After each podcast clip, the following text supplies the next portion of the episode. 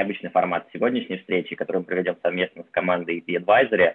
Я рад представить основателя и руководителя команды EP Advisory Елизавету Присокову. Елизавета, приветствую. Привет, привет, Руслан, спасибо большое. И я также рад представить нашего сегодняшнего гостя, с которым мы, собственно, будем вести беседу. Это Кирилл Агевнин, бизнес-аналист в команде Macquarie Infrastructure Assets в Лондоне. Кирилл, привет. Привет, привет. Большое спасибо за приглашение, Руслан. А, спасибо, что откликнулся на наше предложение. А сегодня мы, в принципе, продолжаем говорить про на, карьеру в Лондоне. У нас сегодня как раз уникальная возможность получить инсайт от Елизаветы, учитывая, что, наверное, она лучше других знает, как происходит процесс переезда, как лучше подготовиться к этому а, сложному делу и как, собственно, найти работу. Поэтому Наверное, я передам э, ей слово, чтобы она задала вопросы, которые волнуют, может быть, ее и наших слушателей, в том числе больше всего, как выстраивалась своя там, начальная карьера. Э, и затем уже, наверное, я заберу слово себе, вопросы, которые интересуют больше меня, связаны непосредственно с своим профессиональным опытом в Макваре.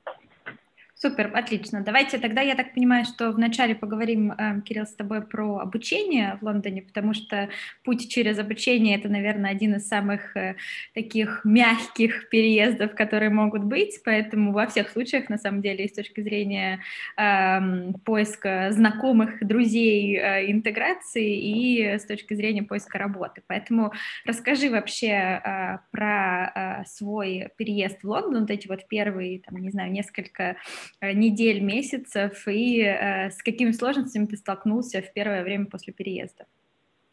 Да, спасибо, это, конечно, хороший вопрос, и я как раз хотел начать с того, что вот как раз у тебя есть такой канал на YouTube, который вот называется «История переездов», и я сам его часто смотрю, и там ставят какие-то удивительные истории, как люди переехали, какие-то чудеса происходят, звезды сходятся, и все оказываются в Лондоне. Ты права, моя история, возможно, не такая была, хотя тоже многие звезды сошлись, Э, вот, все равно она, конечно, более, я бы сказал, наверное, традиционная, вот, но непростая при всем при этом. А, и, наверное, для меня, ну, в принципе, приехать в незнакомый город, я, в общем-то, я, я сразу после школы, я закончил школу в Москве, и сразу после школы э, отправился сюда. Как раз когда мои родители переехали поближе к МГУ, я решил поступить подальше к МГУ, вот насколько, в принципе, наверное, было возможно. И э, я приехал сюда, конечно, в незнакомом городе, первые, первые несколько дней это было абсолютно удивительно. Я терялся, просто пытаясь пойти в магазин. А, я помню, в первую ночь, студенческое общежитие, а, нам никто даже не давал, я пришел, оказывается, нет ни простыни, ни полотенец, пришлось, пришлось бежать в Прайверка, там такая же куча студентов. Ну, в общем, традиционный переезд в Лондон, как, как бы вроде знаешь, вроде дом есть, а как, как с ним обращаться не знаешь. Но такие, мне очень повезло, я переезжал с лучшим другом, он тоже, он тоже, он поступал, а, а, он в Кингс поступал, вот, и в этом плане он был мой лучший друг со школы, тут, тут был большой плюс. Вот, но, а, наверное, главная сложность была в том, что я поступал через Foundation, я поступал через Foundation. Foundation — это такая программа, она, по сути, позволяет школьникам из России поступить э, в английский университет, и этот transition программа идет год. В то время как, если ты поступаешь через более стандартный A-level, ну, то есть местная, по сути, школа, это как минимум два года. Вот. И, соответственно, выбрав путь Foundation, а, с одной стороны, это ускоренный путь, это хорошо, и он прям при университете, то есть как-то я с первого, уже с первого года понимал, как все работает, но с другой стороны, все очень быстро развивалось. То есть я приехал в Лондон, и мне хотелось походить по городу, посмотреть на Биг Бен, не знаю, попробовать fish chips, ну, что-то что такое сделать. А, а мне нужно было, по сути, прям application'ы в университет уже открылись, и мне нужно было выбирать новый университет и какую программу. И, в общем, вот это было, вот это было, наверное, сложно. С академией, то есть с точки зрения академии, э, я должен был сразу с первого же месяца уже быть готовым и точно знать, куда я хочу и что нужно делать.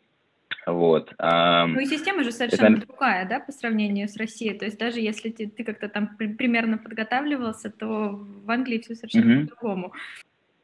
Угу. Да, не все верно, все очень заранее. А, вот, и, то есть нужно уже до Нового года полностью определиться, все документы подать, это как бы это уже надо, а до того, как ты подашь, нужно же нужно написать э, personal, personal statement, который один на все пять университетов, то есть нужно а, как бы писать его тоже не быстро, и вообще нас в России не часто учат писать в школе про себя и хорошо, это вообще не главное. Вот, и в, в этом была какая-то сложность. Я помню, очень, очень долго вот эти 350 слов я страдал и писал с каким-то количеством адвайзеров у нас на Foundation. Очень полезно, очень классная программа висел, на самом деле, лучший Foundation, мне кажется, в Лондоне, но а, действительно было непросто первые пару месяцев сообразить, вот, есть как-то влиться во все это и, и понять, что хоть так хочется насладиться студенческой жизнью и всем остальным, нужно что-то еще делать. У меня, вот, я дополню, знаешь, что еще? А я переезжала когда? Я переезжала, я уже училась в ГУ в университете, я переезжала на, со второго курса на второй курс. Это, кстати, ребята, еще один вариант переехать, то есть foundation и levels такие более стандартные. Ну, я стандартных путей не ищу обычно в жизни, поэтому я э, переехала через вот второй год. Тоже возможно. Почему foundation и level? Потому что 18 лет, то есть 18 лет можно mm-hmm. учиться, а мы не можем учиться в 18 лет, да.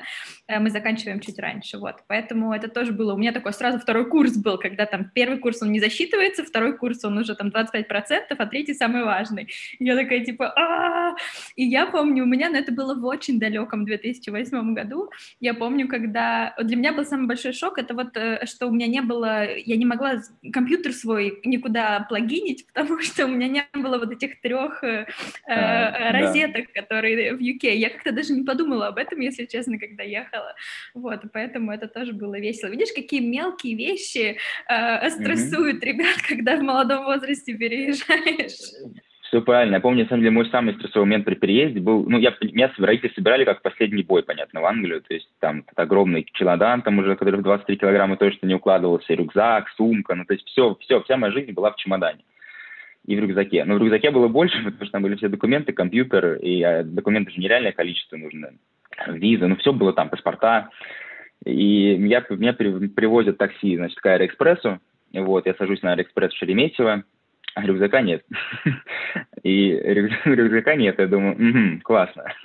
Вот это новость. И звоню таксисту, ну, благо, тогда еще не было, по даже, ну, Яндекс Такси тогда не был популярен, это были другие сервисы, которых немножко, ну, непонятно, что это был за водитель, как бы привезет, не привезет. Но я им позвонил, хороший оказался дядька, он вернулся, я ему говорю, слушай, там как бы вся моя жизнь, если ты не приедешь, я не знаю, что мне делать. Вот, и он приехал, вернулся, все было чудесно, довез до аэропорта, я все успел, мы с ним поговорили, подружились. Вот, потрясающе. Я, ну, то есть, ну, стресс, стресс, шок, конечно, небольшой был, но родители мне не рассказывали еще полгода. Я что если я маме расскажу, да, она там да, в обморок. Да, да, Вот даже, мама, если ты смотришь меня на YouTube, вот такая была история. Хорошо. Ты, получается, Foundation делал в UCL, правильно? А потом да. ты выбрал из всех университетов LSE. Вообще расскажи, как бы там же conditional, unconditional offers, там пять университетов. Mm-hmm. Расскажи, вот почему, почему mm-hmm. именно LSE? Uh, ну, наверное, как мы какой-то список университетов смотрели еще с отцом до поступления в UCL, то есть какие, в принципе, есть варианты. Uh, вот, понятно, что, наверное, топ-вариант это всегда был Оксфорд Кембридж, вот, но там мне все-таки всегда хотелось, хоть и академически мне было все интересно, учиться, но э, мне хотелось какой-то студенческой жизни, и мне нравился Лондон как город, поэтому Оксфорд, Кембридж достаточно быстро отпали, плюс у них дедлайн был очень, очень ранний, поэтому я смотрел на какие-то другие, другие варианты, вот, ну и, конечно, мне всегда, я всегда, мне всегда нравилась математика, вот, я понимал, что я хочу заниматься математикой, и из таких университетов там было буквально несколько топовых. Есть топовые в Лондоне, там UCL, там Imperial, это больше математика такая научная, ну и LSE это больше экономическая прикладная. Вот. И, ну, UCL достаточно general, можно и то, и то, в принципе, учить. Поэтому из лондонских университетов, в принципе, вот этот круг, мне просто нужно было выбрать, куда возможно. Потому что есть такой вопрос, что Foundation не везде можно поступить. Foundation не самая стандартная программа, и далеко не везде нас везде нас берут. Проще поступить в UCL, а в Imperial было поступить невозможно на, на математику с моей программы, то есть мне просто сразу сказали, что можешь не пробовать, тебе просто говорят отказ. И в таких каких реалиях я был, был сделан отбор, плюс в LSE я знал, что мне нравится размер, он, он, он меньше, чем в других университетах, в нем до 10 тысяч человек учатся, примерно в три раза меньше, чем в UCL, Kings и прочих. А, мне нравится такая когда, когда ты, ну, когда кампус меньше, получается, что можешь больше людей знать, и получается, что как бы, ну, критерий отбора, наверное, то есть из этих 10 тысяч людей, ты знаешь, что ну, примерно каждый человек будет очень похож на тебя. Это сложнее добиться в университете, когда там, там 30 тысяч, 40 тысяч и так далее. Вот. Плюс э, математике я знал, что самый маленький департамент математики один из самых маленьких, а это значит, что будет очень маленькие эксклюзивные лекции. И в итоге так и было. На третьем году университета у меня были лекции на трех человек. У меня были курсы, которые я делал я и, там, и я еще двое, еще двое ребят мы учили математику. Вот, не знаю, окупался ли курс для LSE в этом плане или нет, но мне, мне, очень, мне очень нравилось такой, такой level как бы engagement, который сложно получить в другом более большом университете. А скажи вот. мне, давай а, назад угу. сделаем. Как ты подавал? То есть вот чтобы просто... Угу. А, да-да-да. Да. А, соответственно, подача, подача происходит для Foundation так же, как и для, для, из школы. Подача происходит, действительно, ты выбираешь сначала университет, подаешь через систему ЮКОС. Это, это местная система, через которую я на бакалавриат, на магистратуру, насколько я понимаю, а, подаешь. Магистратура, магистратура обычно Нет? напрямую с университетом, а бакалавриат... А, напрямую. Да-да-да. Ну вот, но бакалавриат получается, что просто эту систему нужно подать, нужно загрузить там свой профайл. Самый главный, самый главный output от тебя это, наверное, personal statement. Вот, это, это самое, самое важное. Это действительно такой, наверное, один, обычно один лист А4, документ, в котором ты описываешь, почему, почему ты хорош, например, так же, как вступление на работу. Почему ты хорош, почему тебе нравится этот предмет, но ты не можешь говорить про конкретно университет, потому что ты подаешь пять университетов одновременно. Вот, поэтому ты должен больше говорить про здесь. То есть тут можно говорить про олимпиады свои, наверное, какие-то, про про как бы, почему именно экономика это предмет, какие книжки ты по ней читал. Формат очень, на самом деле, он как бы с одной стороны стандартный, с другой стороны к нему можно найти разный подход. Главное донести мысль, что именно ты, именно эти предметы, именно то, о чем ты мечтаешь. Это очень а важно. ты подавал прямо на похожие mm-hmm. программы или у тебя были все равно? Потому что иногда в personal statement сложность в том, что когда разные программы, как-то сложно написать один для всех. Как у тебя было? Все верно. Я подавал на похожие. А, у меня везде был основной предмет математика, и я сделал акцент на то, что я математик в основном. И дальше я как бы, где-то был выбор математика, экономика, где-то у меня был курс, я помню, в Дараме есть потрясающий курс, там, что математика, экономика, психология, э, финансы, это такой был, но я выбираю два основных предмета и на них как бы фокусируюсь. Дальше есть один абзац, что еще мне, в принципе, интересно и так далее. Но действительно, это есть ограничение, что нужно, и в этом была сложность, как бы, как, как бы приехав только в Лондон, выбрать себе сразу, нужно сразу выбирать, потому что просто с нужно начинать сразу, выбрать себе один-два предмета, на которых ты будешь фокусироваться, это было непросто. Вот. Но, получается, процесс был такой, а с LSE дальше было интересно, что эм, с LSE, поскольку я не, не, у меня нестандартный path, э, мне нужно было пройти еще дополнительный вступительный экзамен, как, как МГУ примерно. Там тоже был такой трехчасовой экзамен. Не для всех, он для, школь, для обычных школьников его нет, но э, для просто разных людей с разных программ он существует. Это трехчасовой вступительный экзамен без перерывов, там, мульти, там, там, то есть математика, эссе, какое-то еще, это все в три часа. Там просто... Типа джемата или, или... Ну, наверное, ну, упрощенная версия, и, конечно, не, не, не сфокусированы, ну, не сфокусированы на бизнесе, это такой, такой сложный школьный экзамен, наверное, вот, и математика не самая была сложная, а вот, э, конечно, что касается эссе, там, там было немножко челленджинг, наверное, но и самое челленджинг, что просто, да, вот это трех, трехчасовой, где все вместе, это действительно это джемат стайл, где тебе не дают особо передохнуть, это и ты сам выбираешь, ты, ты 40 минут эту часть пишешь или ту, то есть если ты быстрый математик, как бы, тогда ты можешь, это, можешь больше потратить времени на эссе и наоборот. Вот, ну, был вступительный экзамен, я помню, что мы были, э, э, всегда они все присылают ответы по, прям под дедлайн, всегда в последний момент, никогда не знаешь, прошел ты или нет, и я помню, я был на экскурсии в, в, в Houses of Parliament, э, и мы все ждали этого имейла, и мне пришел в 6 вечера, в день дедлайна, имейл, что Кирилл, ты прошел вступительный экзамен, э, и, и все, все мы стояли, всем приходили эти имейлы, и много кто с Foundation подавал, и много кому пришли отказы, и прям видно было по лицам людей, вот, у кого какой outcome. Но в общем, процесс был, процесс был напряженный, и в итоге, но в итоге все, говорю, все под дедлайн. Главное до Нового года успеть все подать, а дальше уже просто ждешь и ну, надеешься, что все, что все получится, и тебе ответят положительно. А ты получал какие-нибудь гранты, скидки, стипендии, что-нибудь такое делал или, или uh, full, full, full, full fee student был? Э, был? Был full fee student, но на самом деле просто здесь с грантами, мне кажется, на бакалавриат э, тяжеловато. А, то есть это не, не, не, не Америка, в которой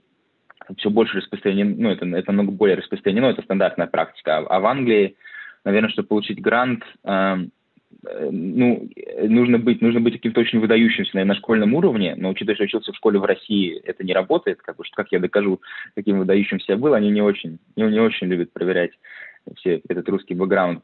Вот, плюс одно, а другие, в основном здесь гранты, они будут больше рассчитаны на какой, ну, то есть, если у тебя, если из какого-то там, у тебя семья э, семья с какими-то определенными экономическими там, сложностями или еще что-то, или у тебя какой-то особый, особый diversity, ты можешь принести, принести в как бы университет. Вот такие, такие гранты существуют, но я, наверное, не подходил ни под один из них, поэтому мне достаточно быстро сказали, что, в общем, это того не, не стоит. Ты знаешь, есть большая разница, потому что абсолютно согласна, бакалавриат сложнее получить. Mm-hmm. Но, например, магистратура, а, для магистратуры сейчас mm-hmm. тоже магистратуру тебя спрошу. А, у нас очень mm-hmm. много клиентов, которые переезжают через обучение, получают как минимум скидки для международных э, э, студентов. Mm-hmm. Просто надо спросить университет, просто надо сказать, ребята, есть ли у вас скидки mm-hmm. для international students? Они скажут, да, пожалуйста, mm-hmm. 30%. Ну, тоже так немало денег, если честно, mm-hmm. из расчет того, сколько стоит обучение. Вот. И у нас есть пара клиентов, которые вообще приезжали учиться на full uh, fee scholarship, не через чивнинг, а просто при университете. То есть я советую всегда, когда, если это магистратура, посмотрите на, на сайте университета все scholarships, и там, ну, прям не надо быть супер выдающимся, это просто, если правильно написать personal statement, вот ты правильно очень говоришь, там все зависит от того, как mm-hmm. ты себя презентуешь и пакуешь, и mm-hmm. э, можно приехать в Англию учиться на магистратуру, окей, это всего год, но э, с full fee coverage, это такое очень интересно, потому что в мое время я даже не знала, что такое существует, то есть, понятно, точно так же платила э, full fee, вот, так что так. Окей, расскажи мне про магистратуру, вообще ты mm-hmm. рассматриваешь ее, рассматривал, какая у тебя ситуация и мнение на этот счет? Uh, да, с магистратурой как бы было достаточно интересно. У меня много очень друзей на магистратуру в Луну не остались, но, э, наверное, для меня несмотря на то, что я люблю учиться, главная причина, почему я не стал, наверное, еще, еще год продлевать свою академическую карьеру, это был офер на работу. Просто получив офер, который со спонсоршипом, э, которого нет опции а, отложить, то есть есть некоторые компании, которые предлагают deferral, при котором ты говоришь, хочу на магистратуру, давайте я приду к вам через год. Моя компания этого не предлагала, поэтому у меня была опция либо, либо да, либо нет. И учитывая, что мне очень понравилось на стажировке, очень понравилась компания, и это такой был шанс один, один на миллион, как, в принципе, в Лондоне обычно это найти какую-то работу. Ну, не, не миллион, может быть, но, в общем, это всегда такая игра с теорией, теорией вероятности. И, вот, считаю, что мне тогда повезло, я подумал, наверное, стоит лучше воспользоваться этим шансом. С магистратурой я, наверное, если захочу, действительно, я еще успею.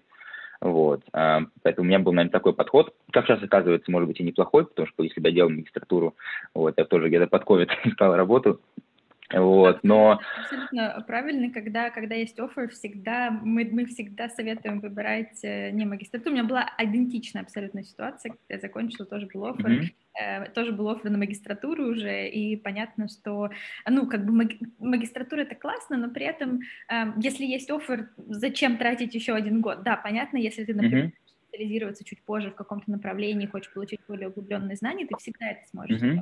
Но э, да, так что я согласна. Да, все верно. И, и действительно еще видишь вопрос, как бы я говорю, с точки зрения академии, мне очень нравится математика. Я вот, я, я если бы делал магистратуру, я делаю, скорее всего, по математике, а это немножко, опять же, сложно немножко, да, э, как, как это объяснить себе, зачем это еще один инвестмент, э, еще даже, опять же, родительские, скорее всего, деньги.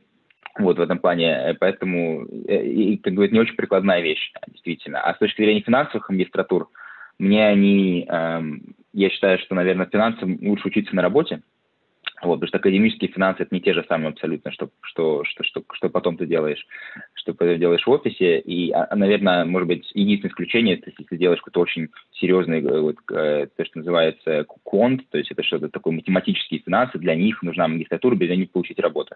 А все остальные случаи, мне кажется, люди идут на магистратуру по финансам скорее просто, чтобы еще один год получить, чтобы подать э, на работу по финансам. Но я всегда был такой, я всегда был такого мнения, и, наверное, поработав сейчас, да, там, полтора года, э, я, в принципе, не, не жалею. То есть, действительно, то, чему я учился здесь на работе, ни в одном университете меня бы не, не показали.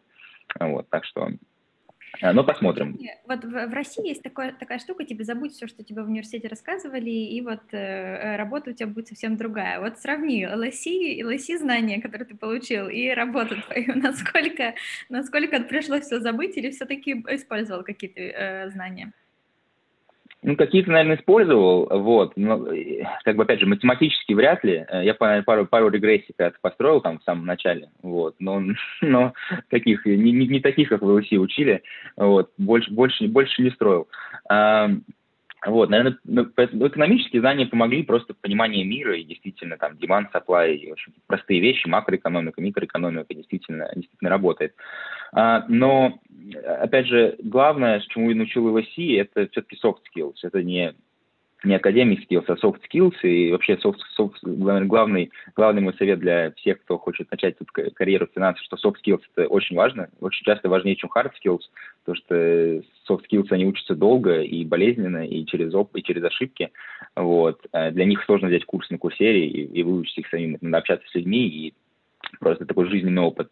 И в этом плане LSE очень сильно помог. То есть э, в сообществе студенческих, в которых я был, которые научили меня взаимодействовать с людьми, там делать какие-то проекты, там мои курсы по математике, в которых я говорю, главное, наверное, я беру, я брал Course Pack, такой, такой брошюрка А4, который был весь курс, такая маленькая тетрадочка, и ты потом 8 недель пытался пройти по этой. И, и я помню, открываю эту тетрадочку, и там я читаю, есть я слова английские понимаю, но предложение не очень понимаю, что пытается мне объяснить. Математика абсолютно была абсолютно, конечно, была э, необъяснимая в начале, и был прям такое чувство, как, как я потом по этому экзамену буду писать. А потом полгода прошло, год прошел, и я уже понимаю, что я книжечку знаю, могу кому-то объяснить, и вот этот процесс от о, боже мой, как это сделать, до, знаете, теперь могу это объяснить и даже получить какой-нибудь A за это, это очень помогает на работе, потому что на работе постоянно происходит что-то новое. Да, каждый раз, когда думаешь, что ты уже все выучил, все равно появляется что-то новое. И, наверное, зная, что когда-то я сталкивался, я решал те математические проблемы в ЛСИ,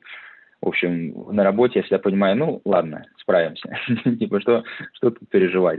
Сегодня не понимаю, завтра пойму. Ну, то есть вот этому действительно университет научил. Вот за это, за это, наверное, ЛСИ большое спасибо. А академические знания чуть сложнее применить, как и, как и везде. Я понимаю.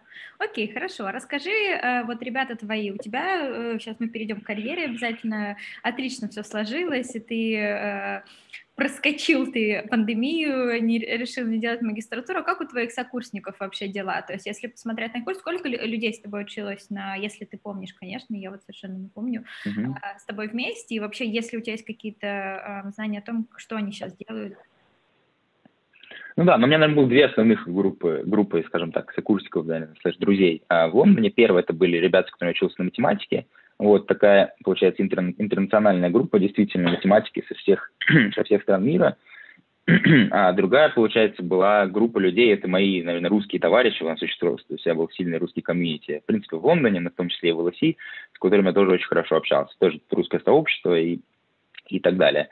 У математиков, а, наверное, во-первых, там много было достаточно англичан, их, наверное, менее, менее, меньше international, больше англичан было, и они они просто, они как бы, знаешь, они, может быть, они, англичане могут позволить год, год не работать, год просто посмотреть, вот, как, как и что. Я знаю, что многие, многие в итоге нашли работу, но просто не в финансах, а в чем-то более, ну, математики не так часто эти финансы идут в Лондоне почему-то. Вот, у меня, например, в компании математиков больше никого нет моего, моего возраста, все другие финансы, экономика, там даже истории есть, а математики нету. Вот, то есть многие устроились, просто абсолютно другие э, специальности, те, которых я, в общем, даже никогда не слышал вот. А, но это что касается именно моей математической группы. Вот. Просто, возможно, не сразу. Возможно, кто-то взял выбор немножко таймов. А вот из, из, из моих русских друзей здесь эм, не все устроились, а действительно, я бы сказал, процентов, мне кажется, 30 в лучшем случае что-то нашли, и поскольку и, а многие уехали домой или продолжили учиться на магистратуре, что вот этот год себе еще найти, но только не повезло, потому что их год закончился, получается, ближе вот к пандемии, что, конечно, ну, опять же, это просто невезение на самом деле. Но многие нашли работу, кто-то кто в финансах, кто-то кто в консалтинге, кто-то нашел просто в больших компаниях, там Dyson, э, Facebook, вот. Э, ну, народ потихонечку вот разошелся, но, наверное, главное, что вот эм, глав, главное, что, наверное, если люди к концу третьего года в университете, они уже что-то нашли, они оставались. Если они не нашли, они уезжали. То есть вот это вот, то есть ты понимал, то есть в этом плане, конечно, было людям тяжело. Те, кто спохватились в последний момент, они уже не смогли, они очень много потратили времени и сил, но и стресса, и потом в итоге не сложилось. Хотя в России, может, потом сложилось, но вот, вот это было, наверное, мое главное наблюдение, что тут нужно начинать заранее. А. Я вот прям подписываюсь под каждым словом. Это, эм, к сожалению, знаешь, здесь какая проблема? Я сейчас не хочу ничего говорить против родителей и детей, которые приезжают учиться в Англию, но очень часто родители делают самый большой фокус исключительно на оценках, на учебе, и ребенок три года учится, э, при этом не работая, не проходя никакие стажировки, вообще ничего не делая, думая и зная, что вот я сейчас классно выучусь, и у меня будет работа, но это совершенно не так. И при выпуске, если будут два резюме, в одном резюме будет человек, который делал стажировки хотя бы одну-две во время учебы, а лучше больше, и вообще на третьем курсе уже part-time работал, или человек, у которого классные оценки, но нет никакого опыта работы, выберут всегда первого. Поэтому здесь это очень-очень важный момент, и, конечно, Э, не, учеба это классно, но если цель остаться потом и работать в Лондоне, то получение стажировок, подработки, LSE, ну реально крутой очень нетворкинг, там же столько у вас всяких connections у университета, э, даже mm-hmm. там Russian Business Week, когда приходит столько потенциальных работодателей, с которыми можно законнектиться. У меня такой э, знаковый случай был у клиентки у одной, она была в финансах, искала работу в corporate finance, и на LSE Russian Business Week познакомилась там с юристом. Ты думаешь, ну вот, ну а что юрист даст, э, даст мне? А потом оказалось, что у юриста есть другой контакт, corporate finance firm, которая потом ее наняла, steer to uh, sponsorship, то есть вот эти вот connections и soft skills, про которые ты говоришь, это вообще супер важно, и здесь вопрос э, применения их, использования всех возможностей работы, конечно, очень важно. Последний вопрос про учебу. Самый запоминающийся mm-hmm. момент э, в студенческой жизни? Так, ну тут э, нужно ну, наверное, одного, один сложно подобрать, вот, один, один сложно подобрать, а действительно, наверное, главное, а, наверное, тот факт, студенческой, что студенческая жизнь происходила в Лондоне, вот, это, это был для меня какой-то главный highlight, потому что оказаться одном в новом, одному, одним в новом городе, где столько разных возможностей, не только, не только учиться, вот, подавать на работу. Это, конечно, было потрясающее время, но, может быть, не главный highlight, не, не, глав, не главный highlight студенческой жизни, а, но что, что можно знакомиться, куда-то ходить, что-то что изучать, эм, там, от, от галерей до клубов, в общем, чего угодно. И получается, что каждый район Лондона, он связан он, он, он, он, он, он, он, он связан с чем-то. То есть вот я прихожу, у меня сразу куча воспоминаний, что, ага, то есть вот в этом районе, значит, э, у UCL у меня была такая жизнь, а потом вот в районе где-то у LSE у меня была другая жизнь, а теперь я живу на Востоке, меня тоже другая жизнь. И вот в этом, и в, в этом плане, конечно, Лондон потрясающий город, и я очень рад, что студенческая жизнь прошла здесь. Случаев, было, случаев были сотни, там, начиная от того, что вначале я жил вот в общежитии, где э, родилась группа Coldplay, это тоже было, конечно, она вот, они Coldplay учился в UCL, и они вот, ну, они, по-моему, год проучились, вот, это как LSE любит, ты говоришь, что у нас учился Мик Джаггер, э, вот, он тоже ну, типа, не очень долго, не очень долго проучился, понятно почему, но в любом случае, начиная с каких-то таких, таких мини-вещей, да, заканчивая простыми радостями того, что один год я жил напротив Биг Бена, и просто каждое утро, когда я бегал на пробежку, я всегда пробегал мимо. А Биг Бен тогда, сейчас закрыли на реконструкцию, если кто-то хочет приехать на Биг Бен, вон посмотреть, не приезжайте, потому что он, он сейчас не очень красиво выглядит, но тогда, в общем-то, китайские туристы, которых уйма в Лондоне, они об этом не знали, и я помню, я бегу на пробежку, а, уже это жил уже не года, и очень много, и когда вот я летом всегда бежал, и там эти, и, и эти туристы, они, они не видят Биг Бен, не могут его найти. Они не знают, как бы на фотографиях он есть, как вот они на брошюрке, а его не, не могут найти, они останавливают и говорят, типа, «А где? Вот они мне показывают, говорят, а где оно? А я говорю, ну, типа, сори, закрыто. Вот, это было, я помню, это было очень смешно вот, для меня всегда, и так они приезжали на, протяжении нескольких месяцев. Вот. Ну, в общем, говорю, куча, куча, куча всего произошло, но вот от, сам факт того, что Лондон, мне кажется, отличный город в студенческой жизни, если знаешь, как им пользоваться, то да, вот это, это, было, это было главным хайлайтом. Круто. Давай теперь про профессиональный опыт твой, а, а именно uh-huh. поиск работы, стажировки и так далее. Uh-huh. Расскажи, как русскоговорящий студент, которому, наверное, из всех дыр рассказывает, что найти работу, стажировки и так далее – это невозможный таск, как твой был э, поиск работы вообще проходил? Что ты делал? Откуда ты черпал информацию для того, чтобы понять, mm-hmm. что вообще нужно делать, чтобы получить ту самую заветную работу? Да, с удовольствием расскажу. Это был, это был долгий, долгий непростой путь. Вот. Но на самом деле единственное, что я сразу скажу, рассказывать я буду про как бы очень сильно поиск работы зависит от сектора. Я думаю, Лиз, ты сама прекрасно представляешь, что видел столько разных э, столько разных кейсов. Я буду, конечно, рассказывать про финансы и консалтинг, которые, наверное, отличаются немножко от других секторов тем, что они очень уже установившиеся. Это такие традиционные сектора, достаточно традиционным э, методом поиска работы, вот эти applications, то есть эти пода значит, периоды подачи на работу. То есть очень такой уже установившийся там, лад, и поэтому конечно, говорю, я про это знаю чуть больше, чем какие-то другие сектора, которые, может быть, более новые или поменьше, вот, но поскольку Лондон – это столица, в общем, э, финансовая столица мира, ну, как минимум, была до Брекзита, вот, то тут э, про это, про, про это я и буду рассказывать, вот. А, поэтому, наверное, в Лондоне главное, главное что все, подача на работу, или чтобы найти работу в финансах, она, в общем, зависит от двух вещей. Это, в общем, качество твоего, а, качество твоего application само по себе. Вот. И второе это, это тайминг. То есть тайминг здесь очень важен. Это, это может быть потрясающим студентом, просто с, невозможно, с, с удивительным CV, с, отучившись везде, остажировавшись везде. Но если ты подал не в то время, то ты можешь не, не получить как минимум ту работу, которую ты хотел, потому что здесь очень как бы поиск, есть работу в больших компаниях поставили на некоторые конвейеры, в котором у них вот, значит, тут надо набрать интернов, тут надо набрать стажеров, тут надо набрать, значит, на постоянную работу. Они набрали и все, и закрыли, и, и, и уже набирают следующих. Поэтому эм, здесь нужно, очень, эти две вещи нужно понимать. И, в принципе, наверное, найти работу в Лондоне, это, говорю, это игра, это вот, как я говорил вначале, это некоторая игра вероятностей, э, в которой, у, наверное, у всех есть шанс, действительно.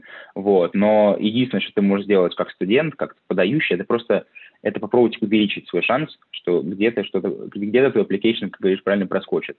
Особенно, если это большая компания. Потому что всегда, в конце концов, все зависит от настроения HR. Он просматривает, она просматривает, или он 100 applications в день, и вот, какой там у них алгоритм стоит, как они из CV отбирают, какой у них сегодня таргет университет, и, так далее. То есть э, очень много, очень много, наверное, других, других э, каких-то неконтролируемых, я бы сказал, рисков.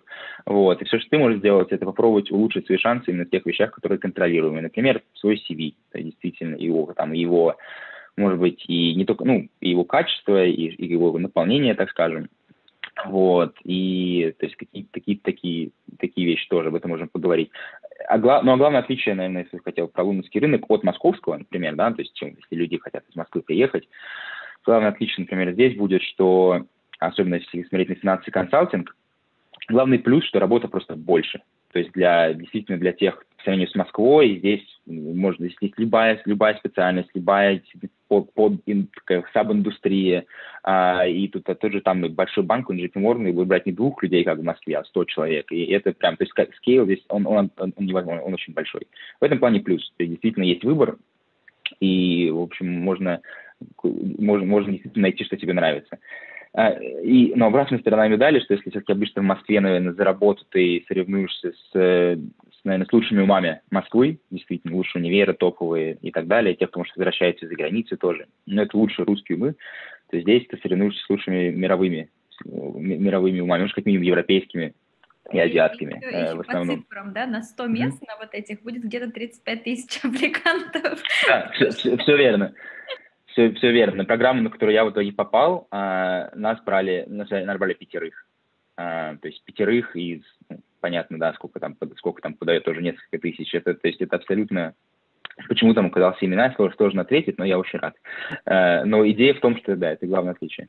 Расскажи вообще про вот я, я это называю 10 кругов ада, я потому что по-другому не могу никак назвать отбор большую компанию, потому что вот по, судя по нашим клиентам, э, которые, с которыми занимается вот э, Ксения, Андре, это просто, они уже так изощряются со всеми этими тестами, какими-то геймификейшенами, recorded interviews, что только не делают. Вот как у тебя это было? Все верно, да, действительно. Тут, тут каждый год происходит какая-то инновация. Я сейчас общаюсь с студентами. Ну, мне, на самом деле, кажется, что немножко повезло. Я был до...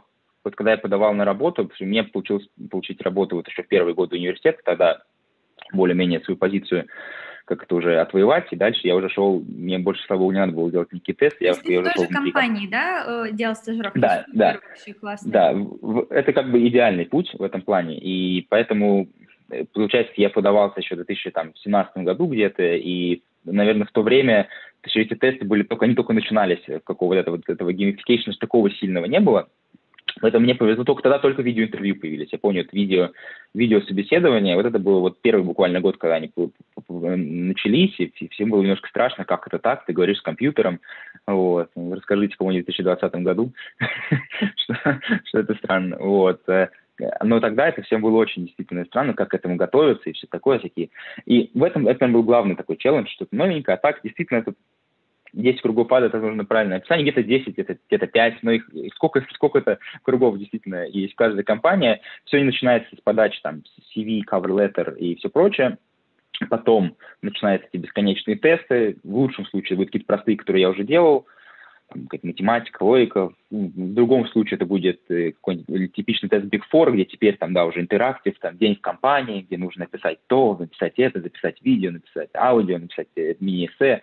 Такое тоже бывало. Вот. Потом, обычно после всего этого есть какое-то видео собеседование или телефонное интервью, ну и дальше, естественно, живое. То есть какие-то стадии были примерно такие. И, опять же, главное, что я мог сделать, я понимал, что, э, наверное, тут, опять же, нужно, ну, а, должен повести, а, б, нужен опыт. Очень сложно сдать и сделать эти тесты с первого раза. Очень сложно пройти само свое собеседование с первого раза. Очень, ну, то есть это, для этого всего нужен опыт, и поэтому здесь было важно какое-то количество. То есть я начинал подавать рано, и я начинал подавать несколько компаний сразу, для того, и начиная с тех компаний, которые может, не очень хотелось, но где я точно знал, что пройдя эти тесты, я могу, могу научиться, их, э, научиться их делать, понимать какой-то процесс, чтобы когда я уже дошел до компании, которая мне нравится, я уже был уверен в себе. И в, этом, в этом плане, конечно, ставка сыграла. Потому что действительно а я уже подошел... Ты подал угу. по ну, у меня было лет 30. Вот, где-то 30. Но это достаточно, 20-30, я бы сказал, что это достаточно, это средняя хорошая цифра, вот, как минимум из моих друзей, из ВЛСИ, вот, финансовый сектор, это такая нормальная. Я знаю людей, которые с первой компании подавали, может быть, с первых пяти, я знаю людей, которые после сотни и двух не находили. Вот. Но это все обычно как бы это, это два, два таких экстремальных, я бы сказал, положения. А в основном вот 20-30 это такое среднее число, которое я чаще всего слышу. Я объясню еще почему. Потому mm-hmm. что понятно, что к нам приходят клиенты и говорят, вот я там на 100, э, в 100 компаний подал. Есть разница. То есть, как ты говоришь, абсолютно правильно. Я бы, наверное, характеризовала это большие компании, graduate schemes, какие-то программы. Это многоступенчатый отбор, это сложный а, процесс. Если говорить про entry-level jobs, более мелкие компании, в любом, на самом деле, секторе, у них там может быть два интервью, а никаких тестов, может быть, какое-нибудь задание или кейс-стадии, и этим всем а, ограничиться. Поэтому, когда ты говоришь 30, вроде звучит немного, но там каждый application настолько огромный, что просто а, а, невозможно и вообще весь этот процесс. То есть там же нужно заполнять формы, а, писать мотивационные, точнее, эти, эти, эти же письма, там, cover letters, проходить тесты. Поэтому, в принципе, 30 есть это хорошие, если качественно их делать, то здесь mm-hmm. при подаче на graduate schemes и на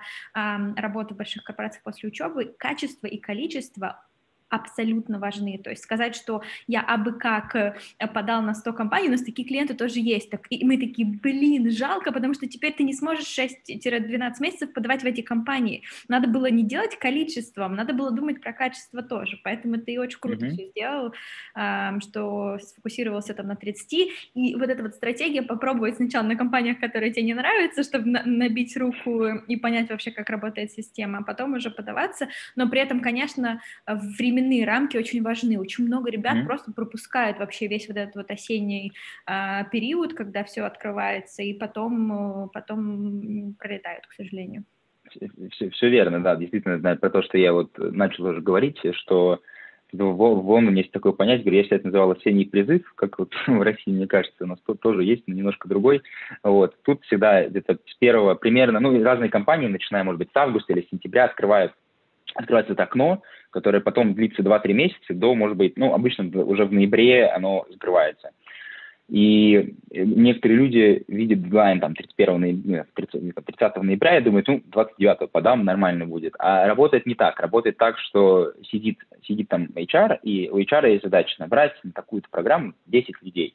И чем быстрее она их наберет, тем быстрее она сможет заниматься другими своими делами. Вот. Поэтому для нее и, и, конечно, это значит, что тот, кто подал раньше, у него, конечно, есть немножко больше шанс.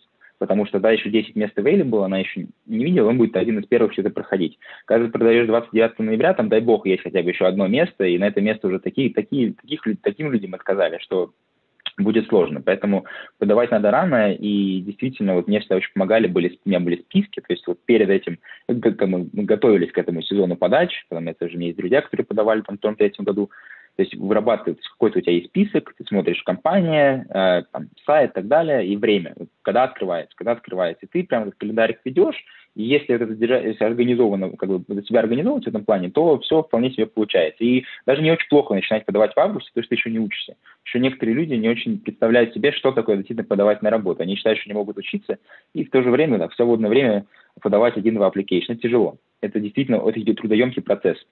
А еще если ты учишься на магистратуре, на которой, насколько я понимаю, еще намного сложнее, чем на бакалавриате, потому что там пытаются двухгодичную магистратуру в год обычно уместить, э, и ты только еще приехал, ты еще ничего не знаешь, и в это же время подавать на работу, где там вот эти все тесты и все прочее, это действительно сложно. И если ты начинаешь чуть заранее, это даже помогает, потому что хотя бы ты можешь концентрироваться на этом и понять, и потом уже в сентябре-октябре э, вести нормальный образ жизни, учиться, там, даже как-то отдыхать, и при этом понимать, как конкретно нужно подавать на работу. Действительно, это очень важно. Это вот первое, и вот тайминг, и второе, мне кажется, еще тоже в Англии э, очень развит вот этот вот стейджинг, то есть вот что есть стажировка для первокурсников, для второкурсников, там, для, может быть, каких-то мастеров, есть, есть graduate job.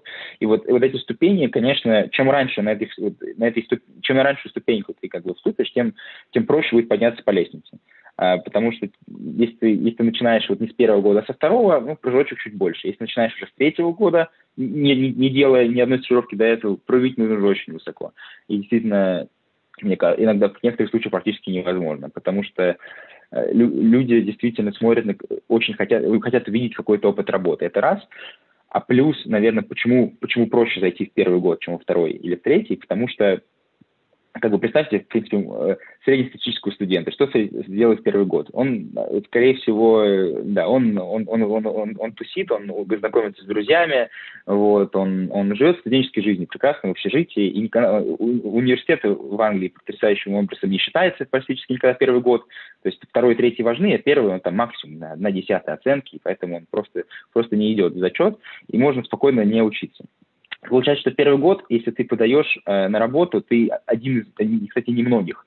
И получается проще. Ко второму году студенты уже немножко, они очнулись, они думают, М, ага, то есть надо вроде начать подавать, уже больше.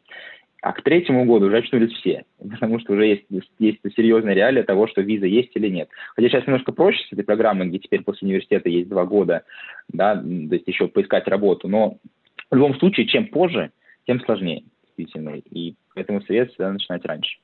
А какой у тебя success rate? Вот 30 applications, сколько у тебя было, давай скажем, там, финальных стадий и job-офферов?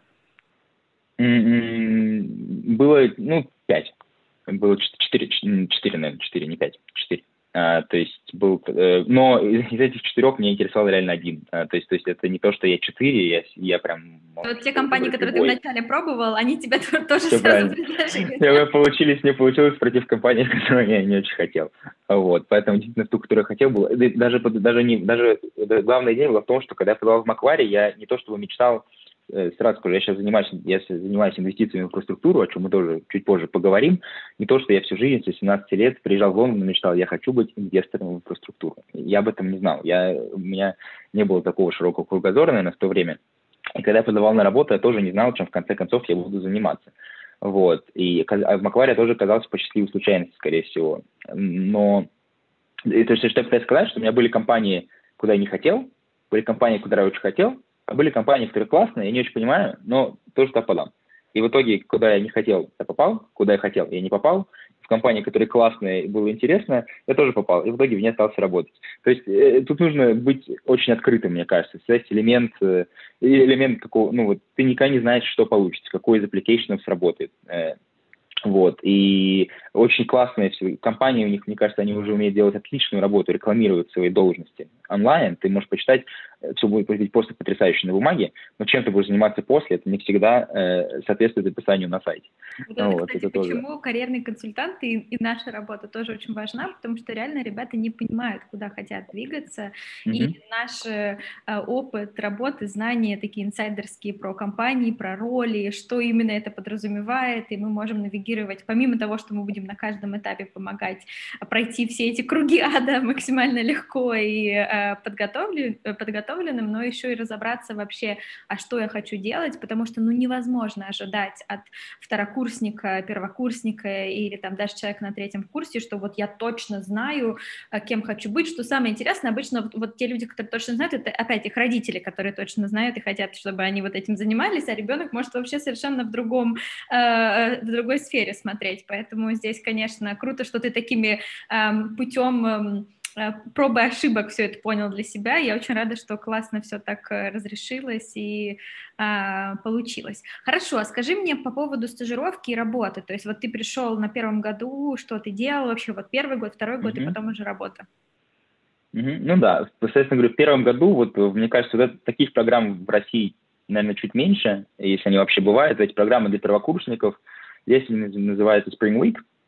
Это действительно так и есть. Это, это, это есть, как это звучит, это, это неделя весной, неделя там от двух дней до пяти дней обычно, когда компания приглашает к себе, и ты не очень много там, возможно, работаешь, тебе больше рассказывают, какие такие стадии.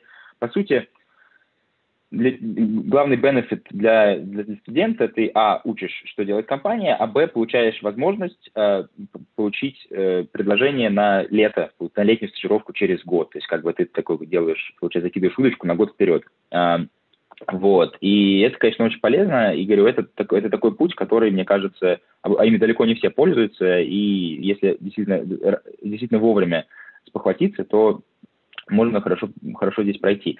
А, что, что делаешь? Ну, вот, например, в Макваре у меня было такое, что нам каждый, каждые полдня приходил новый какой-то division, нам рассказывали, чем он занимается, мы делали с ними вместе кейс-стади, вот, и э, таким образом э, потом, пока мы делали кейс-стади, с нами наблюдали, и потом тихонечко кто-то на ушко HR мог шепнуть, типа, предложите ему, пожалуйста, это собеседование. И так и получилось потом, что мне предложили собеседование в несколько каких-то дивизионов, и по счастливой случайности выбрал тот, в котором я работаю. Вот. А сейчас. То есть это как бы такая-то весенняя, весенняя программа. Но, мне кажется, для студента мне повезло, потому что я попал сразу в компанию, где я посмотрел, вау, и там действительно был какой-то connection. Я был на других немножко весенних стажировках, где-то коннекшена не было. Но что мне это позволило, это было понять, что коннекшена нет. Потому что, мне кажется, опять же, так, поскольку такой огромный выбор работы, нужно начинать потихонечку понимать, что может быть интересно потенциально, а что нет. И для этого надо смотреть, и ходить, и слушать, и общаться, и эти весенние программы, они очень классно, мне кажется, с этим помогают.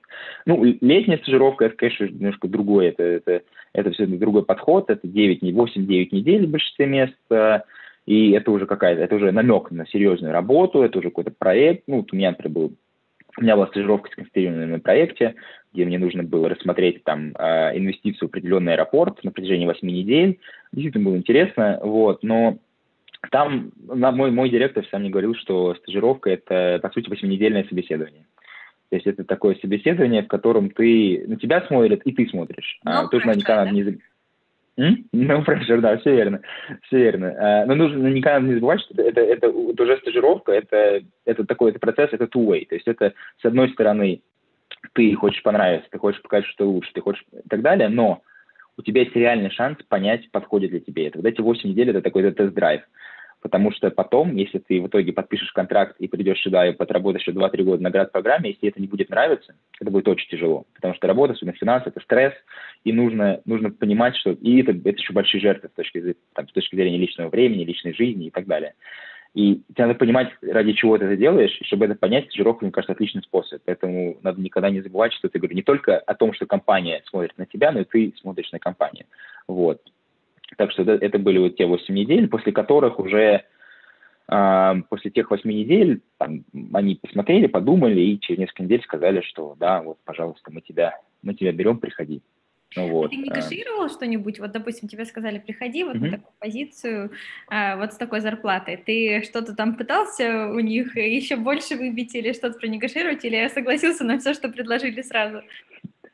Э, с точки зрения зарплаты не пытался негашировать, но в Лондоне здесь такое все-таки немножко, мне кажется, зарплата очень стандартизирована для определенных индустрий, то есть буквально одно и то же число получают все люди, она только со временем начинает меняться, то есть там второй, третий год, возможно, где зарплаты начинают быть разными, где ты можешь негашировать. Вначале, наверное, столько студентов уже ищет эту работу, что это будет немножко дурной тон, мне кажется. Тут, ну, просто опять же, потому что это и, наверное, в маленькой компании это чуть более возможно, если есть опыт. А учитывая, что у меня опыта нету, тот факт, что меня, в принципе, взяли и платят деньги, для меня уже был удивительным. Вот, в плане, что ну, впервые в жизни как-то немножко. Вот, и поэтому да. Но э, где можно, конечно, понегашировать, это чем ты будешь заниматься, потому что таких компаниях огромные ну, большой, это, это такой большой зверь, это можно заниматься чем угодно, и мне было очень важно, чтобы я, я занимался тем же, чем на стажировке, потому что многие люди попадают в такую ситуацию, в которой они прошли стажировку где-то, а потом их определяют немножко в другое место, или наоборот, они прошли стажировку где-то, им нравится компания, но мне нравится команда, и они пытаются негашировать выход из этой команды. Вот тут нужно быть, нужно понимать, потому что а, вот это, это такой тонкий момент. Люди обычно идут навстречу, но нужно быть, нужно вести диалог. Никто не придется и не спросит, Кирилл, скажи нам, пожалуйста, где ты конкретно хочешь? Ну, это, это, это тебя поставят куда им нужно, а ты можешь сказать уже, куда ты хочешь. И тогда попробуй повоевать за свою позицию. Мне повезло, опять же, мне получилось, и мне действительно ту же команду меня определили. А, вот, то есть такой negotiation важен и возможен. А расскажи про процесс получения визы, вообще как он для тебя, mm-hmm. рабочая виза, заветная, Tier 2 General. Да, очень, э, опять же, очень много было слухов, а, ну, такой, такой, такой был миф, как это все происходит, как это долго, как это можно получить, можно не получить, и когда аттестат. А в итоге все казалось не так страшно, как, э, как казалось. Действительно, когда компания, э, когда компания уже дает офер, она, в общем-то, у них всегда есть какой-то лоер, то есть какой-то юрист, который отвечает за этот визовый процесс, может быть, несколько, они тебе его представляют, и он тебе помогает заполнить application, и получается, что... То есть от меня работа была просто предоставлять документы вовремя, отвечать на вопросы. А чтобы самим процессом подачи занимался именно юрист. И самое главное, что э, многие компании пытаются почему-то оттягивать до последнего момента. Они говорят, что вот, аттестат будет только в июле, э, и, значит, там же работа вроде в июле начиналась. И говорят, ты... ну, в общем, это немножко все было странно и страшно. А потом, если почитать закон, то действительно ты имеешь право за три месяца, по-моему, до выдачи аттестата подать на визу, что я им сказал, они сказали, а, ну ладно. И в итоге мне там в мае за два дня, что-то мы один день подали, через день я сделал биометрию, а еще там через три дня мне пришла виза. Вот, то есть тут в итоге процесс получился пятидневный, а пугали меня и полгода, вот, что будет сложно, что нельзя выехать из страны и так далее. Вот, поэтому я бы сказал, что, наверное, главная задача, если особенно когда я сделал, кстати, те два визы, главная задача это просто э, получить, получить офер как только офер получен, дальше, а, в общем-то, если это большая компания, риск, он а, невысок. А, вот, то есть компания все делает за тебя. И, ну, главное, только универ закончить нормально, как, как, как, как то, что у меня был condition офер на, на определенный балл. Невысокий балл, но какой-то балл. То есть, если я завалил, то было бы не очень. Вот. И, но в общем и целом, говорю, процесс, это не такой же процесс, как и других. Есть, наверное, как интерпренершип, где очень много зависит от тебя. Здесь больше зависит, говорю, офер получен, дальше все уже более-менее просто. И очень важный момент, который, может быть, студенты не всегда понимают, ты вот очень тоже классно сказал про какое-то двухстороннее взаимодействие, то есть точно так же, как на этих восьми неделях они тебя интервьюируют, но и ты как бы фактически интервьюируешь их, и когда ребята к нам приходят и говорят, нам все говорят, что рабочую визу невозможно получить, там это все абсолютно э, нереально невозможно, но если э, использовать схему, когда э, на рабочей, э, на студенческой визе вы имеете право работать part-time во, во время holidays, и когда заканчиваете экзамены, вот этот вот период обычно там еще на 4-6 месяцев дается виза on top, вы тоже можете работать. И здесь вопрос, когда уже есть какие-то отношения с работодателем, когда ты уже прошел Spring Week, ты прошел стажировку у них, ты с ними общался уже там на протяжении двух лет, ну, либо хотя бы на протяжении там трех месяцев и что для них делал. Для компании это тоже инвестиция, то есть компания уже в тебя инвестировала свое время, свои ресурсы, они тебя тренировали, рассказывали, как все работает. Им сейчас, чтобы пройти снова весь этот процесс, найти кого-то человека вместо тебя, да, это возможно, но это как бы двухсторонняя сложная всегда штука, и поэтому, когда ребята говорят такой, знаешь, в позиции э, защиты, типа вот это только мне надо, нет, не только вам надо э, визу, э, компании нужен хороший сотрудник, который потом будет развиваться, контрибьютить в там, компании, проекты делать какие-то, что-то классное делать, поэтому какой бы страшной виза ни казалась, да, сейчас, конечно, будет graduate виза, post-study work виза, которая просто офигенная, и я, мне посчастливилось на ней быть, тогда она как раз была в 2010 году, когда я закончила. Вот, но даже с Tier 2 uh, у нас прям вот в Инстаграм каждый день прилетает. Ну, никакие же компании не делают студентам Tier 2. Ну, что значит не делают? У нас делают практически всем клиентам Tier 2. Какой-то части, если это более маленькая компания, делает Tier 5, но потом все равно они переходят mm-hmm. на Tier 2. Вот, поэтому uh, нет, вы такой же asset для компании, как для комп- компания для вас. Um, я, честно скажу, такая небольшая инсайдерская информация. Некоторые компании используют даже эту рабочую визу, потому что ты как бы привязываешь себе человека человека так на пять лет, негласно, и он никуда от тебя не уходит потом эти пять лет, пока не получает э, ПМЖ, и да, есть случаи, когда люди там с Tier 2 переходят на другую Tier 2, но процесс получения Tier 2 внутри страны, если это между компаниями, он сложный, то есть нужно было проходить Resident Labor Market Test, то же самое, и очень многие не рискуют, поэтому, да, это двойной процесс, в общем, вот так вот. Э, у меня все с вопросами, Руслан. Давай, давай, давай дигин э, в то, что делал Кирилл уже в работе, я так понимаю, да? Уже финансовые такие штуки. Да, сделаем перерыв от учебы тогда и немножко задаем вопросов Кириллу касательно его текущего профессионального опыта. Давай начнем вообще с рассказа про твоего текущего работодателя. Я слушал как раз-таки очень интересный твой подкаст на дизрапте по этому поводу тоже. Ты упоминал такую интересную особенность, что а, первый входной барьер для попадания в компанию – это правильное название компании. Я, кстати, после этого действительно поймался на мысли, что я всегда эту компанию называл Маквари, а мои коллеги, которые все время работали на проекте как раз-таки с компанией, называли Маквари. Это, в принципе, два вот mm-hmm. те варианта, которые называл подход, подходят для того, чтобы быть принятым на первом этапе отбора.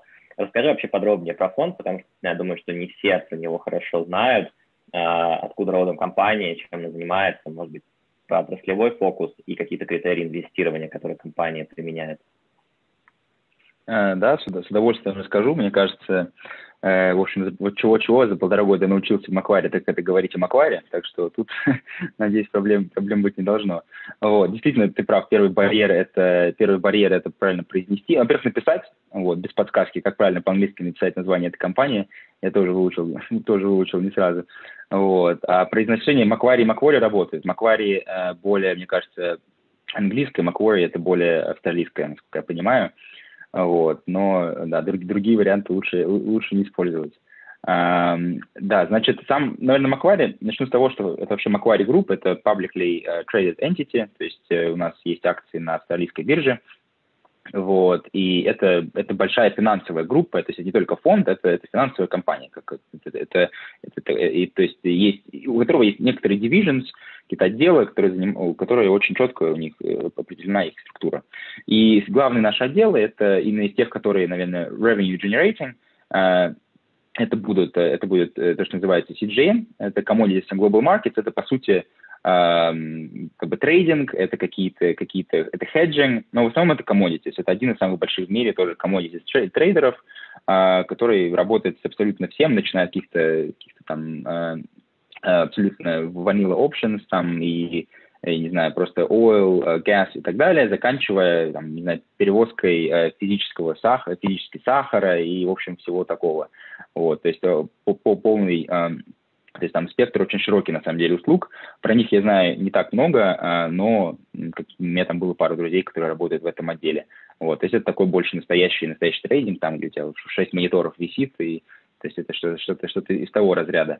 А, значит, это первый. А, второй, а, значит, division, который тоже генерирует деньги, это а, investment, по сути, он называется Macquarie Capital, но это, по сути, investment banking. То есть это тоже целый, целый, э, целый division, который занимается investment банкингом, и это самый, э, в общем-то, крупный известный в мире именно investment банк, занимающийся инфраструктурой. То есть это самый большой advisor. Основная часть бизнеса — это advisory, вот, и это самый большой advisory и, наверное, самый лучший для именно инфраструктурных вопросов. То есть это популярно. Когда-то они были частью вот самого private equity фонда, потом они разъединились, стали вот таким independent, independent advisor, но мы с ними очень часто работаем в нашем фонде. Вот, соответственно, это, это вот investment banking.